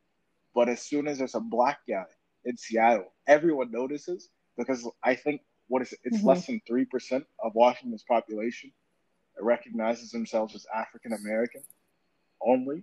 So like, that's crazy to think that um, Pacific Northwest is seen, of course, by, you know, like rock climbers or, or like, you know, guys who are singer-songwriters who wear, um, you know, pastels and, and brown shirts and live a minimal lifestyle yeah. in a van. Of course it looks like a haven. But if you're a black guy who's a rock climber and you go up there, you're going to notice immediately it's not the place for you, especially now with um, with the protests and the, the poli- political violence, the police. It's definitely yeah. not the place to be a minority.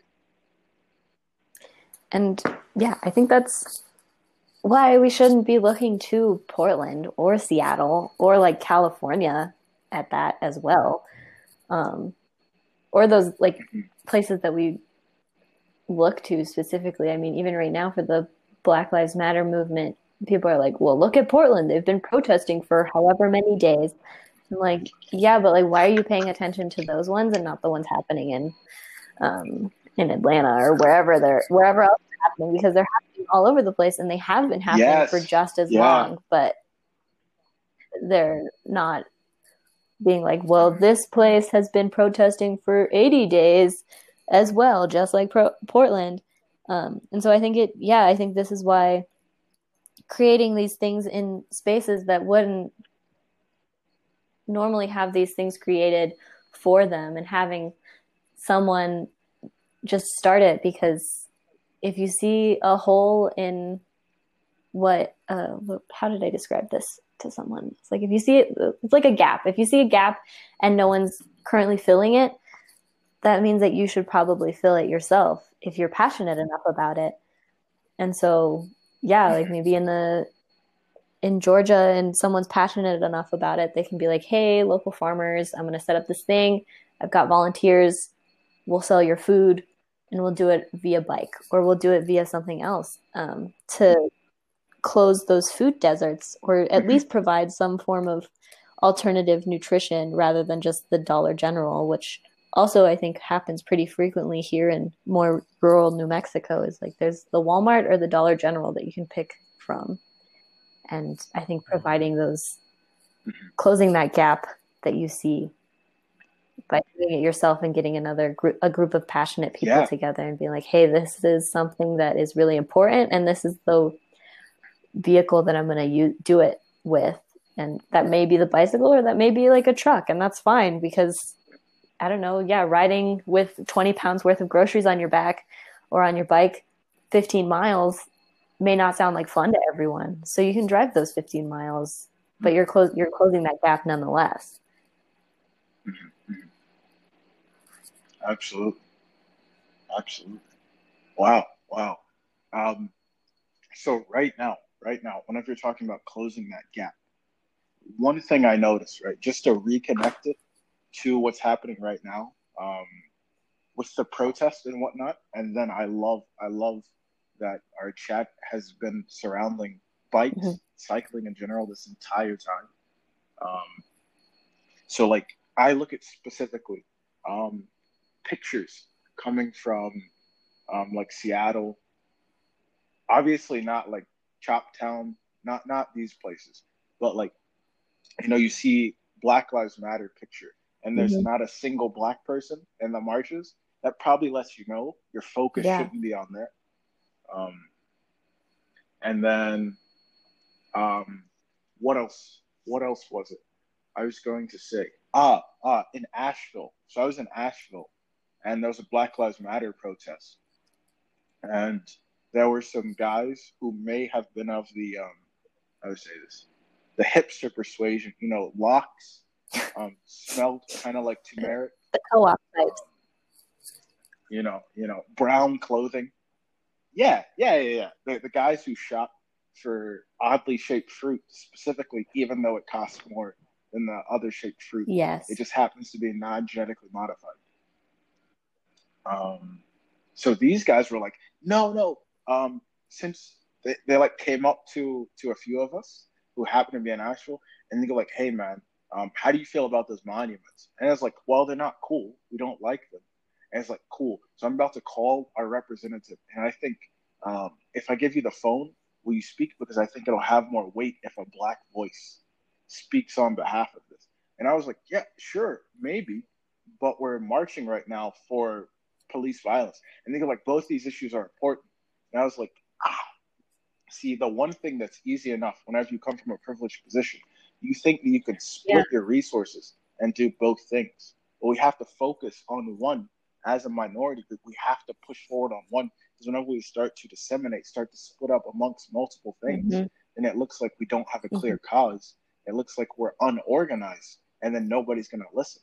So whenever I see um, allies mm-hmm. being unaligned, right, saying, oh, let's worry about these monuments now. We can worry about these monuments any day. A ten-year-old yeah, it's like they're not going anywhere right now. Monuments. That's not a problem. They're permanent. Yeah, yeah. It's like, oh, my.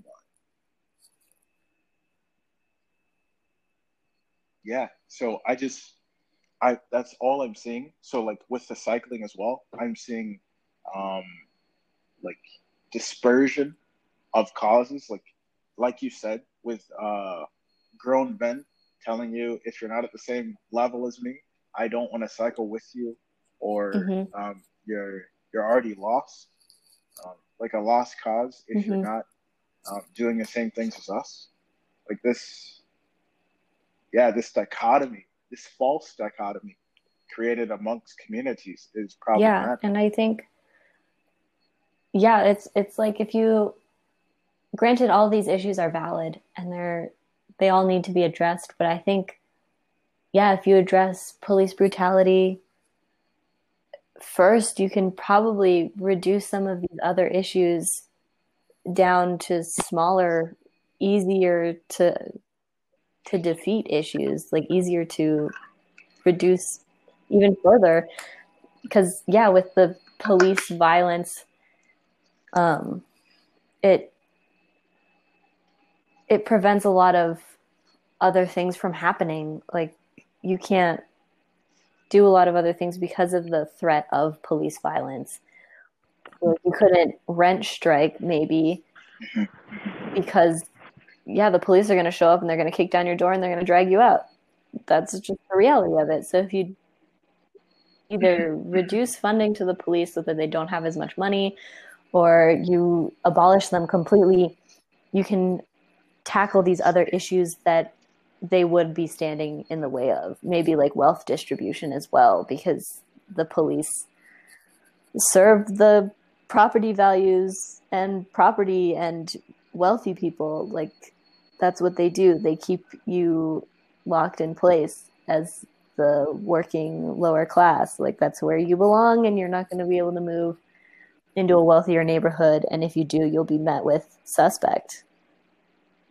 And yeah, so once you get the police out of the way, you could probably do a lot of other things. And it's it's looking at the it's the long game, because focusing on these smaller issues um, distracts you from the bigger issue that you're trying to address.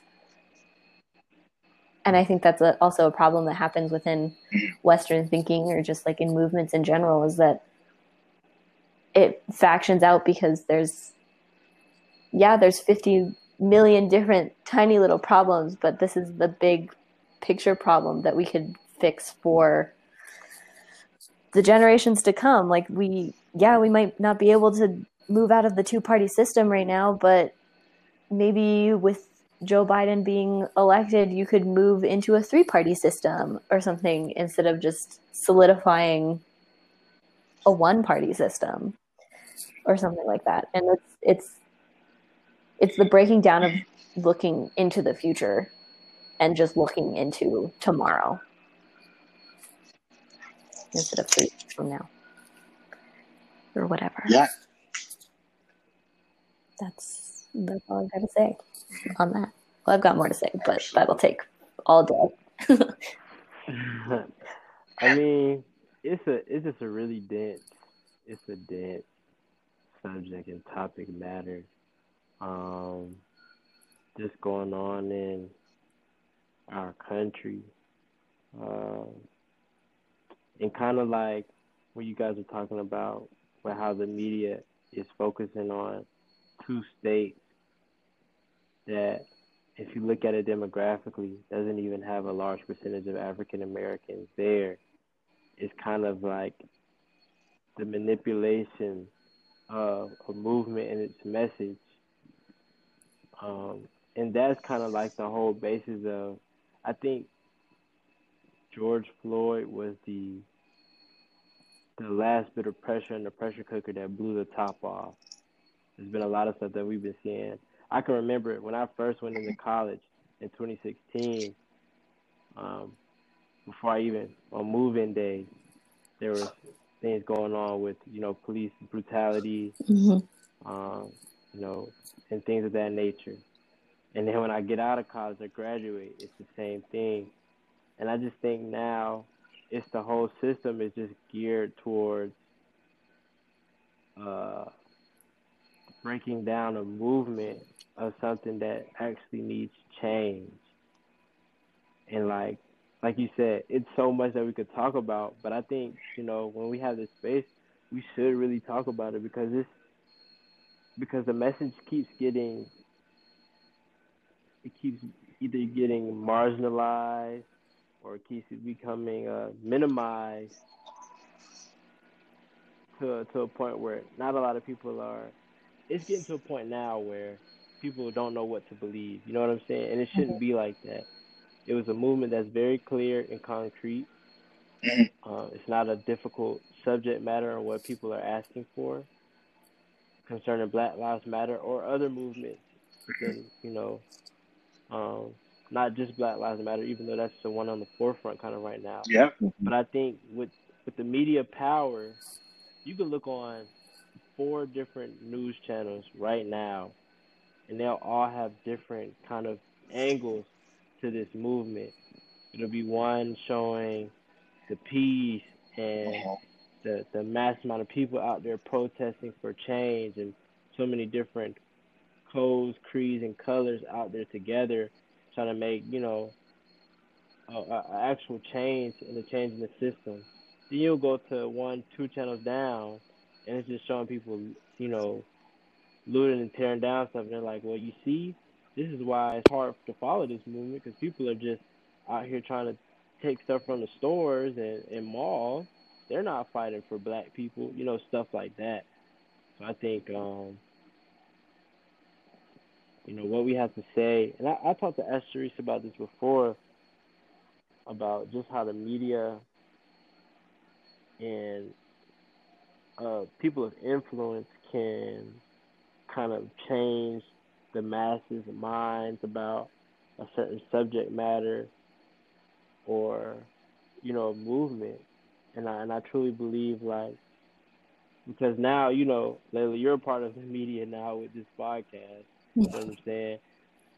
Any information that you have that kind of sheds light on the actual movement, what people are actually trying to convey,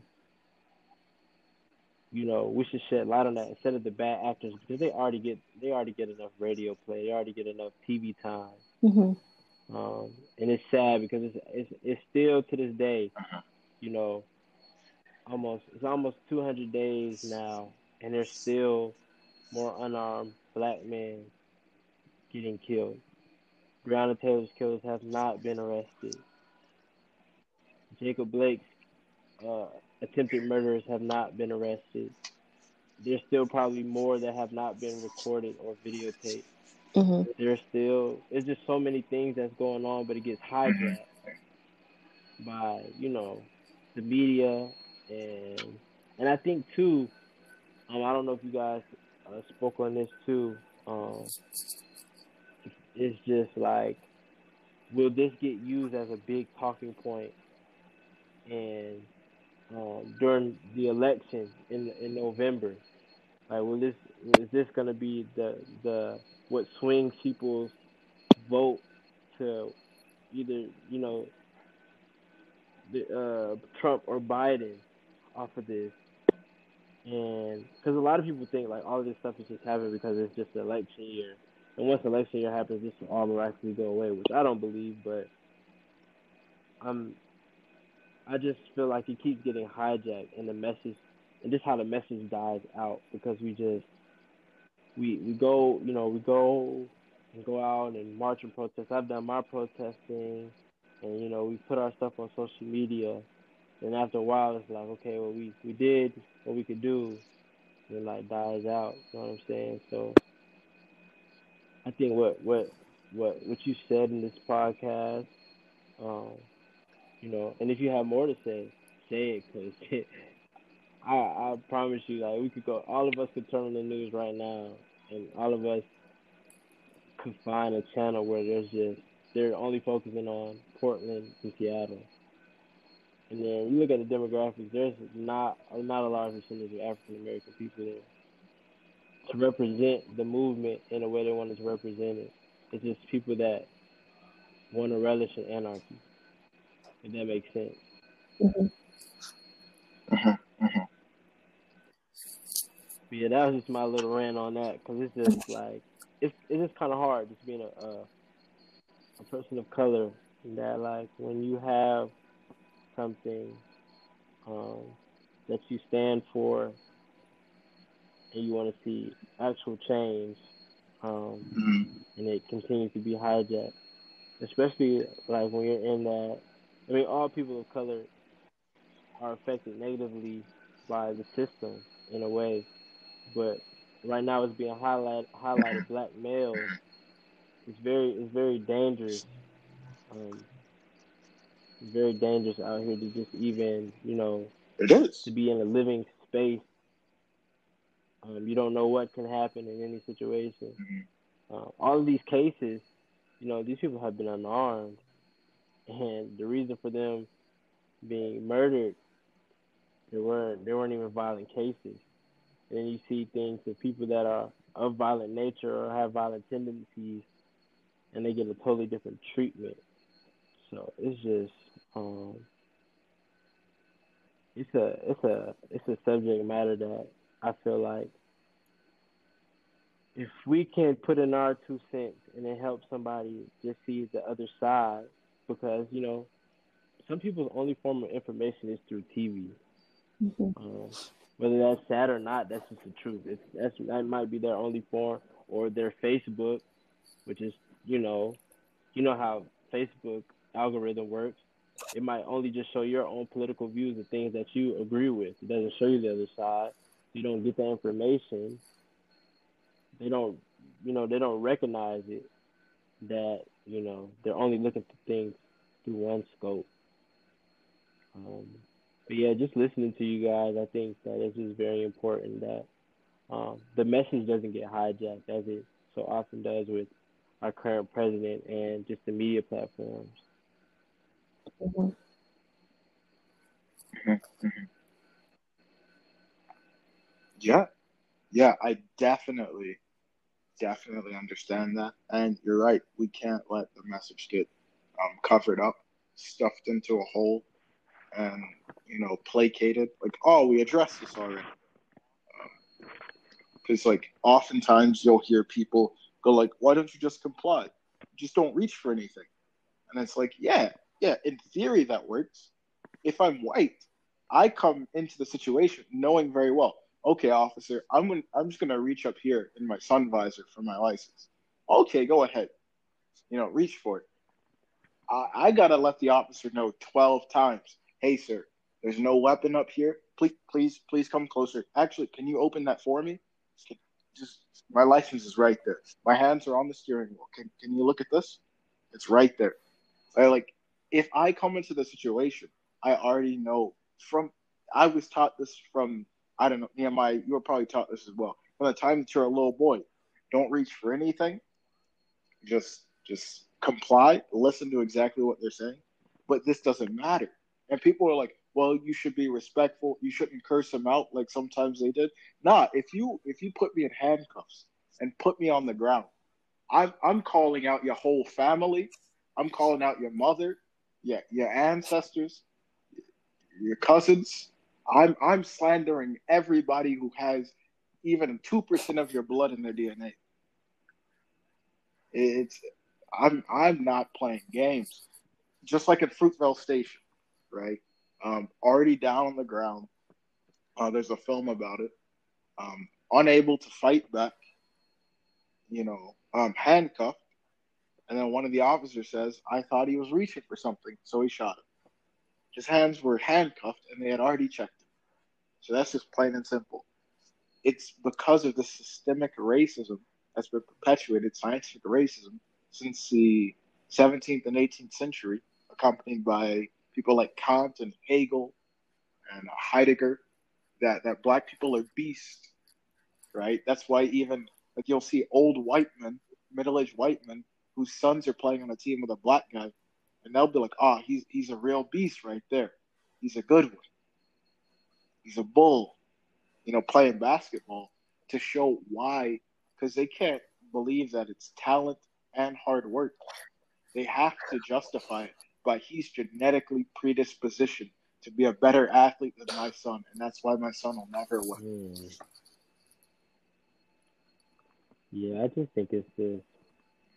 So this is perpetuated. No, I just to piggyback off of that, I'm just gonna, it's just real short because I can, I can um relate to that really well, just being a, an athlete myself. That uh, it just goes way deeper than than what people realize. That's why so many people are va- uh, advocating to just re reassess and rechange the system as a whole, because it just goes into.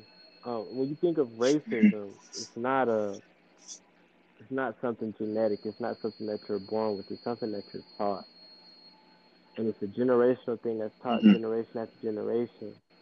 And you know, racism also comes from not knowing, and what also comes from not knowing is a fear. When you don't know something, mm-hmm. your innate, your, your innate feeling is to fear it because you don't know how to react with it, um, which can in turn, when you're, I guess, confronted with it or faced with it, your fear can turn to anger or hatred for something that you don't even know. So in every generation, it gets worse and worse. You know what I'm saying? That somebody teaches you that uh, what's white is right and what's black is, you know, wrong or less than. Um, I think of the, the negative connotations, like white is pure, white is holy, black is dark, obscure, negative. Words like blackball, blackmail, things like that. It's just, it's so deeply rooted in the system. So when you're teaching this to children, every generation it gets worse because then it becomes all they know. It's the foundation of their education of human beings that they come and interact with.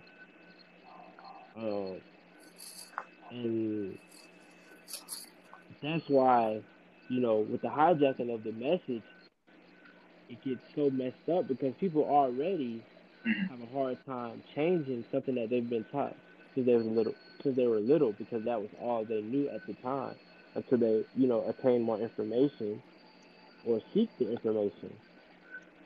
So I think that's a, another major thing that's been kind of lost in translation is that not only are we just trying to change the perception of African-American people, and let's kind of make it bigger than that, just all minority races, I think it's the system needs to change too, because there, there is a, a negative outlook on our, our Latin community. You know what I'm saying? There's a, the, a negative outlook on the Arab community. In, in different in different levels and different forms of the system, but it's all predicated off of the the miseducation of the people that come into society in in workforces or just different, you know, jobs or careers in which you will come in contact with these individuals, and because you don't know the culture, or haven't been taught the correct way about the culture, or been taught to, if you don't know the culture, seek to understand the culture. So basically, I think where I was just kind of leading to was just um, kind of the miseducation of race um, or creed of origin and things of that of that nature. And basically just saying that when you When you do not educate uh, your children or adults also, um, educate them about other cultures, or even if you don't know yourself, educate them if they have the opportunity to learn the culture, seek to understand those things I feel like it lessens the ability of prejudice and or racism, because I think the problem that comes out of racism and prejudice and oppression comes from the education and communication between uh, different races or different lifestyles. And I, I see it as a big problem because, you know, I can I can talk to, like, um, my grandmother, people that were born in the sixties and forties or fifties, um, and how racism has, it hasn't, racism hasn't really changed, but just its forms of being relayed to other people have changed, where it was very outward, where you would just be blatantly called the N-word, or there was segregation or redlining and things of that nature, to now we're in twenty twenty and a lot of people think racism doesn't exist, but it does. It's just more silent. So instead, they don't try to say it to your face.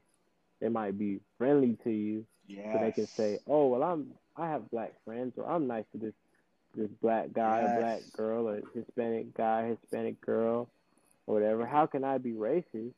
But when they get around Ooh. their their friends that you know that are have the same race as them and have the same mindset, no, you actually are kind of, you actually are racist. The thing that you say around your friends, but because you, you don't say it outwardly to that person, how can you be racist? You know, mm-hmm. I'm I'm nice and cordial, and people have it confused that yes, it's it's cool that you're nice, but to to what ends are you being nice for? Is it to make the appearance so you can have a defense mechanism if somebody calls you out on racism or being prejudiced? Or is it because you actually want to be nice to that person and understand that person's culture and where they come from and things like that?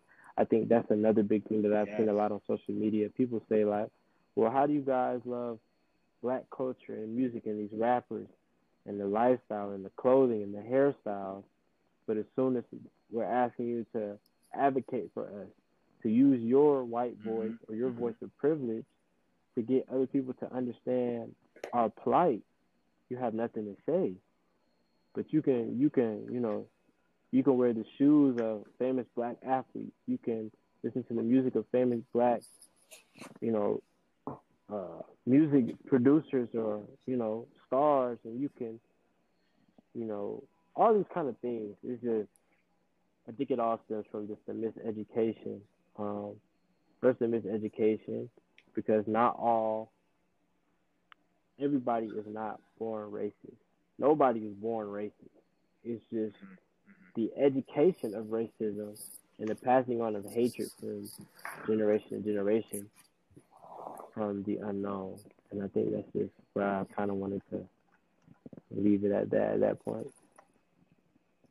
Yeah, yeah, I can definitely hear you on the on uh. See, see, living in Georgia, right? Right, we encounter actual, like, like what I call authentic racists who are willing to say the N-word to your face. That's fine. I know who you are now, right? Uh, so if we're gonna, if you want to throw hands, go ahead. Um, you know, at least I know you're a racist. But what I did not like was in the Southwest, how people would do things that racists in the Southeast would do, but never pretend to be nice to me, right? That's the difference between nice and kind. Kind is like the German word kind, meaning relative, like kin. So treating someone like you would treat a relative. Um, but um, being nice, you can fake. You can fake all day. So in, in the Southwest, people would be what I would consider racist, but then, you know, they could say, I have one black friend. The one of fifty black people who live in Albuquerque. That's an exaggeration. There are very few black people who live in the Southwest. Um, so, you know, they could they could conveniently do that, and they'd be like, no, no, no, you just see everyone as racist because you're from the you're from uh, Georgia. And it's like, no, I see every I can see racism because I'm black, and and you're trying to defend yourself. Um, it's not just because I'm white people can see it too. They just don't want to call you out. You are a racist. And yeah, yeah. So I would say I am. I would rather sit beside a Klan member than I would beside um, a passive racist, someone who just is unwilling, someone who's so fragile, than to accept the fact that some of the things they do are systemically oppressive. It weighed, it weighed, it weighs heavy on my heart. Not even coming from an emotional standpoint, just just knowing how, through our many efforts to be peaceful and to just wanting a country to love us back or just treat us equal, uh, it just becomes more and more difficult. And it's more and more hoops that we have to jump through to just get an equal chance, not a privileged chance, just an equal chance. There's always a saying that mm-hmm. I've heard and you probably heard, Asteris, as a young black male, like, you're going to have to, or one of the terms is like, you're born with two strikes. You have to move and maneuver through life. Um, you have to move and maneuver through life with extra care and be very clear and concise about each move you make, because it's going to be calculated each and every step of the way. And also the other term of, you have to work two or even three times as hard just to get half of what somebody um, that somebody else um, does. You know, a lot of things too, like to be a black person in a position of influence or power, you have to be perfect. You have to be the best. Or any position, if you even wanted to be like, and there's, there's nothing wrong with being like a mechanic or anything. I'm just using it as a, an example. But like, to be a black mechanic, for for some positions, you have to be the best mechanic that came out of wherever you came from in order to get the position, where others just have to be average.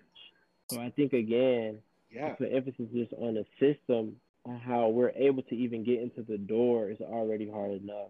There's people that can have a, a, a an average, you know, grade point average or just average credentials and get paid the same as somebody that has is over and beyond or overqualified, but just because of the color of their skin or where they came from, oh yeah, it it it doesn't allow them to reach their full potential, and I think that's a major problem. Even and then so, um, not so. to cut you off, Asteris, and even too for like mm.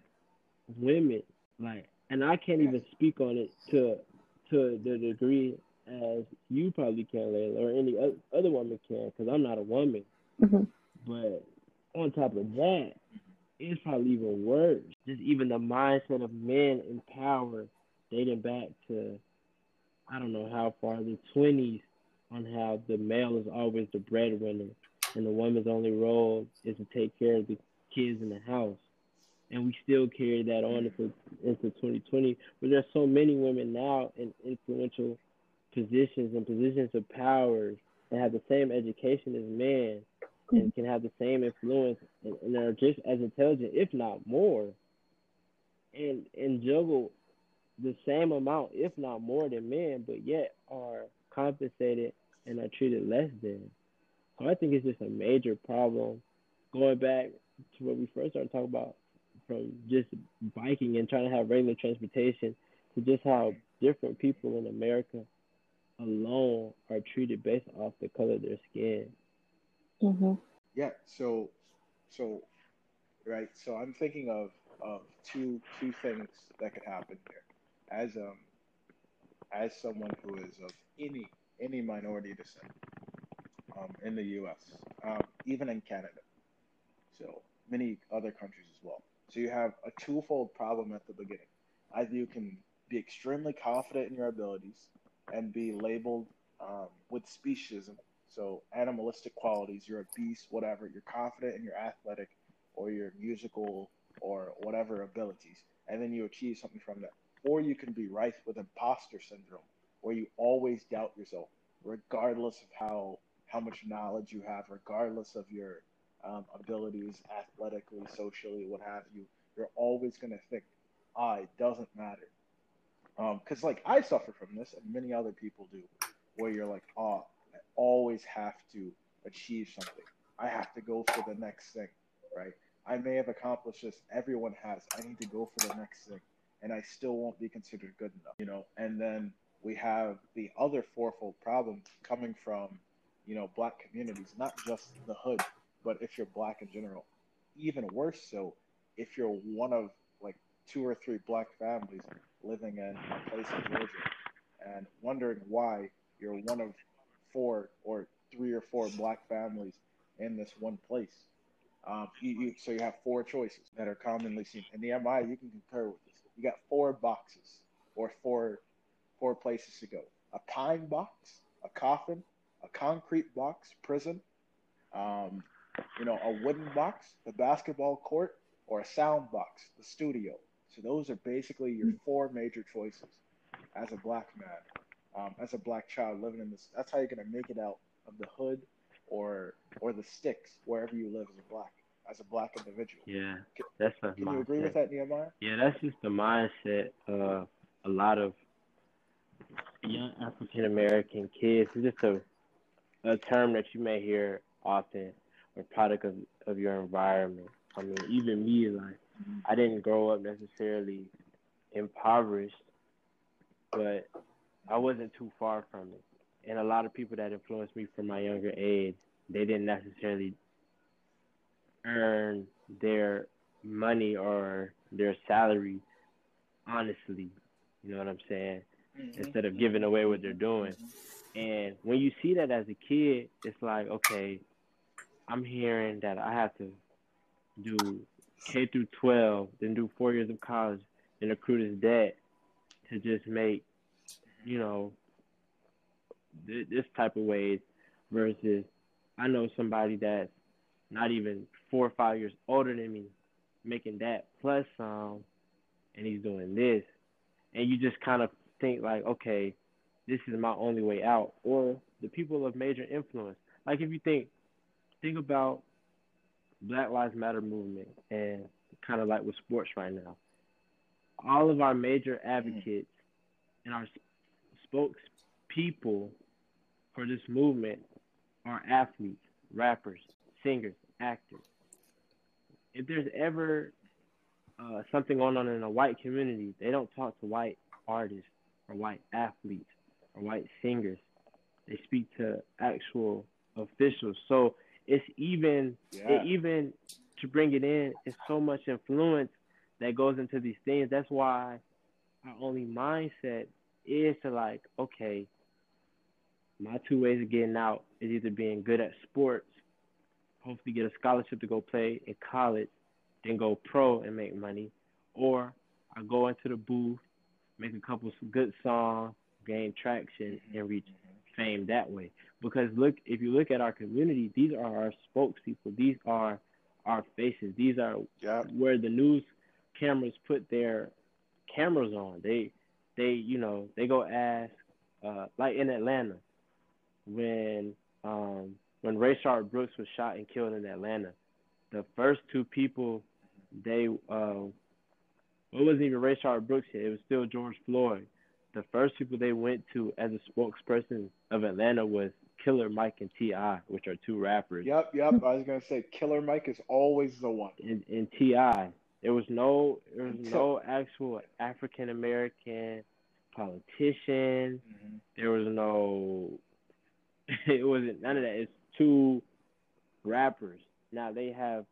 I really feel they do believe Killer Mike is like a spokesperson for the African, and he is eloquent. Don't get me wrong. Yeah, you know, eloquent. He knows about economics and everything, but we we have other options that they could have went for. You're absolutely right. But these are who they turn their cameras to. You know what I'm saying? And they don't. And this yeah. is who represents us. So that kind of breaks down. Well, if people don't understand, well, why do Black teens and Black kids always feel like they either have to rap or who? Well, look at how much influence they have on society itself. When the white masses need to understand something from Black people, they don't turn to Black businessmen or Black politicians or other people that have regular occupation. They turn to our rappers and singers and athletes. You know what I'm saying? Like LeBron James has become one of the biggest Black athlete slash social activists now. Yeah. You know what I'm saying? So I think yeah. that kind of explains everything, but also it keeps you, I, I feel like it keeps them in this, they tried to contain that with uh, when the lady, I think it, I don't think it was Tomi Lahren, I think it was some other lady who was telling LeBron and Dwayne Wade to just shut up and dribble. Like, you guys are basketball players, you're not politicians. They they like to turn it on when it's useful to them and turn it off when, you know, they're making, I guess, too much noise. You know what I'm saying? And I think that's kind of the mm-hmm. main reason that they keep turning to these people. Like, like even though in Atlanta they, they, they were they were the voice of the, the streets, for lack of a better words, or they spoke for us, it's still odd. And probably the message didn't get relayed to the people that actually need to hear that, that don't, you know, that are not heavily influenced by it. They're like, oh, those two guys are, mm-hmm. are rappers. What do they know about all this different kind of things? You know what I'm saying? Yeah. I think the message gets mm-hmm. misconstrued and misconveyed because they always turn the cameras to these people. We don't have a variety. Like I said, if it was a um, a white person and something was going on with uh, white people in America, they're not going to turn to Post Malone and ask him, hey, what do you think about this? No, they're going to go to somebody, uh, you know, influencer or that's well-depth in politics and social justice yeah. and things of that nature. Because we have, I feel like we have a, a large black caucus of people that are well-versed and educated in that matter that mm-hmm. can speak for us. And then you can add on these other peoples in different avenues of influence that are also, you know, have dabbled in it or are researching it. Yeah, I, I one hundred percent agree with you. Um, once again, we got to bring in the other side. As, as we know from black leaders in history, the one thing we have to fear is not whenever we're having systemic racism, although we should fear this as well, and we should fight against it. It's whenever people begin to talk about a post-racial society, or whenever individuals are saying, I don't see color, you know, fear the polite white liberal. You know, whenever you have individuals going like, yeah, during coronavirus, it's really hard. It's hard for me to, to pay rent, you know. And then it's like, so how are you paying rent? Oh, my, my mother or my dad's helping me out. Like, that's not the same thing, you know, these people who are, like, you know, talking about, I'm I'm a poor college student, and their mother is paying their uh, car bill, their car note, so, so, I, I do, I, I, I have ish, you know, I'm, I sound a little salty, I am, I do not, I do not really like white liberals, white leftists, that's a different thing, but, but liberals who vote Democrat, um, who happen to be young, maybe have a few stick and poke tattoos. I, I usually talk about the same people. Um, I got. I, let me calm down. But I, I have issue with individuals who try to make an affinity, right? Um, going like, yeah, I understand. I understand, mm-hmm. right? I'm I'm gay. I understand the problem. And it's like, yes, this is an intersectional issue. Gay people have been systemically oppressed. Different L G B T Q I plus communities have been systemically oppressed. This is true. However, you are not justifying that. You are using that as a liaison into this other situation, which is not how we do that. We can address intersectional problems in the same exact movement, but we don't have to use that as a way to get into a movement and then leave whenever the going gets mm-hmm. tough. Um, both of you probably know exactly what I'm talking about. Yeah. Maybe I think maybe, I maybe think what all is being said, and it's it's good conversation. I think it kind of goes back to the centralized thing.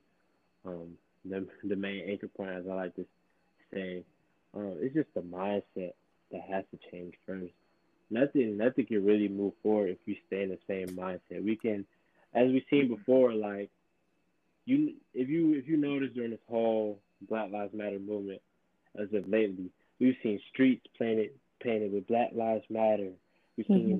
street signs changed. We've seen, you know, on media platforms or video games, they're saying, mm-hmm. you know, Black Lives Matter, and, you know, notify people that they stand with, uh, they stand against people that are ra- or racism and forms of oppression and all those things, but the main thing that we ask for has not actually changed.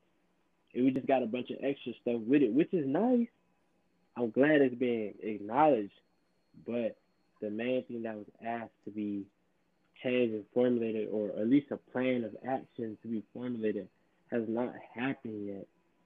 This, the, this, the Emmett Till anti-lynching law has still have, has still not been passed mm-hmm. Mm-hmm. in the state of Georgia, or just a, in, in the United States, period. Yes. Not just the state of Georgia, in the United States, period. Um, mm-hmm.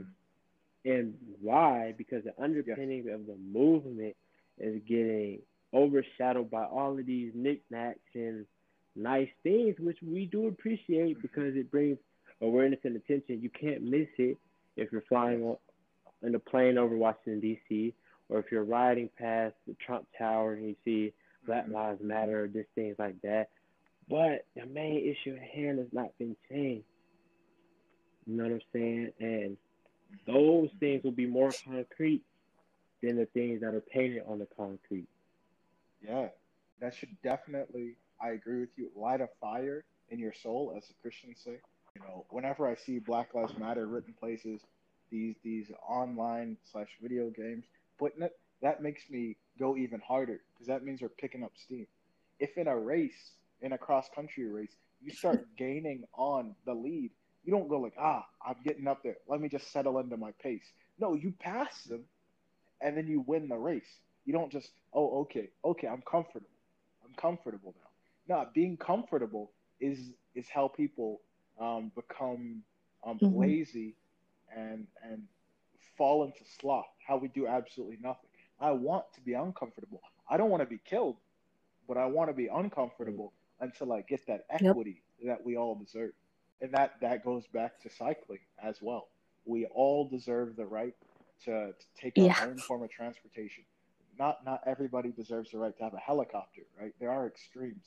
Everyone deserves the right, since you don't need a license Why? to ride a bike. And I hear some people going like, well, no. if you ride on the street, then you have to take a bike test and get a license.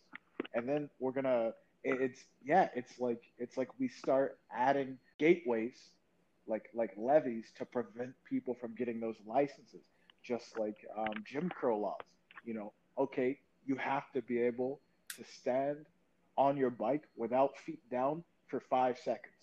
Go. If you can't do this, then how are you supposed to be able to navigate whenever you have to press the brakes and then you can't put your legs down? And it's like putting them in this incredibly improbable situations for the test. Oh, you have to be able to do a wheelie? Because what if you need to do no. a quick switchback because there's a car in front of you?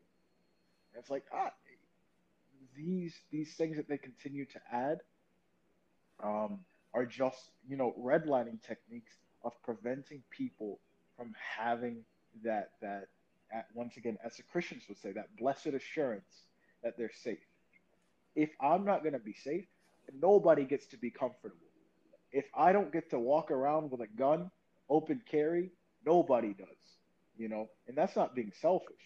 That's just saying, if I can freely walk around, shoot two people at a protest, and then walk by the police and just have them continually yelling at me, I know if Nehemiah or I did that, I would not, I would not give mm-hmm. one. Hey, stop walking. And I think, nah, yeah, would you talk about the down. That's it. Your cycling rules that people have come at you with? Um, that's just like policing something that doesn't need to be policed, I think, as well as like gatekeeping. Because, um, I mean, in Los Angeles, mm-hmm. Mm-hmm. um, like. Can't remember his name because there are too many. Um, but he was killed for riding his bike on the wrong side of the street.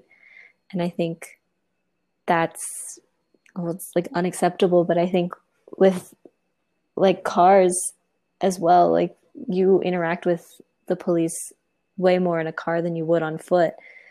Um, and I don't think you need to bring in policing into cycling as a whole. I mean, granted, there are rules of the road that I think should be followed by everyone. It's unsafe to ride against traffic on a one-way street, mm-hmm. but I don't think anyone deserves to die for it or, like, be punished with a two hundred dollars ticket because then you're just perpetuating the same systems that you have within traffic laws in cycling laws, I guess. Um, and if we're trying to move away from that, I don't think that's something that is that needs to happen. Yeah, Maya, do you have anything else? Any other questions oh, no, directly related I mean, to this or like directly related to the world? As today, we know, like, we just hit on a lot of great points. Kind of going from learning about Layla, her movement, um, what she's organizing, and then just hitting on some important stuff that just has to do with humanity um, in the state of the world and America right now. So no, I, I think I think I'm kind of filled with just learning about Layla, our guest, and then just also just speaking on subjects that I know that's pretty important right now. So yeah. Mm-hmm. Yes, yeah, and I would also like to thank you, uh, Layla, for joining us on the podcast. Is there anything else you would like to highlight before we go? Anything else you would like to discuss?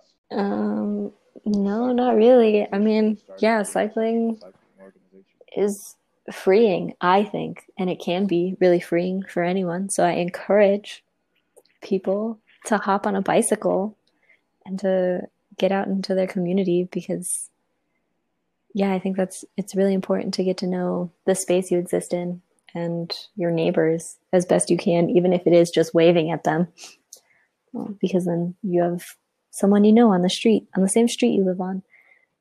And I think that also would address a lot of issues with people just not knowing their neighbors and feeling unsafe in their own community, which I think is something that can be fixed by just a simple wave sometimes.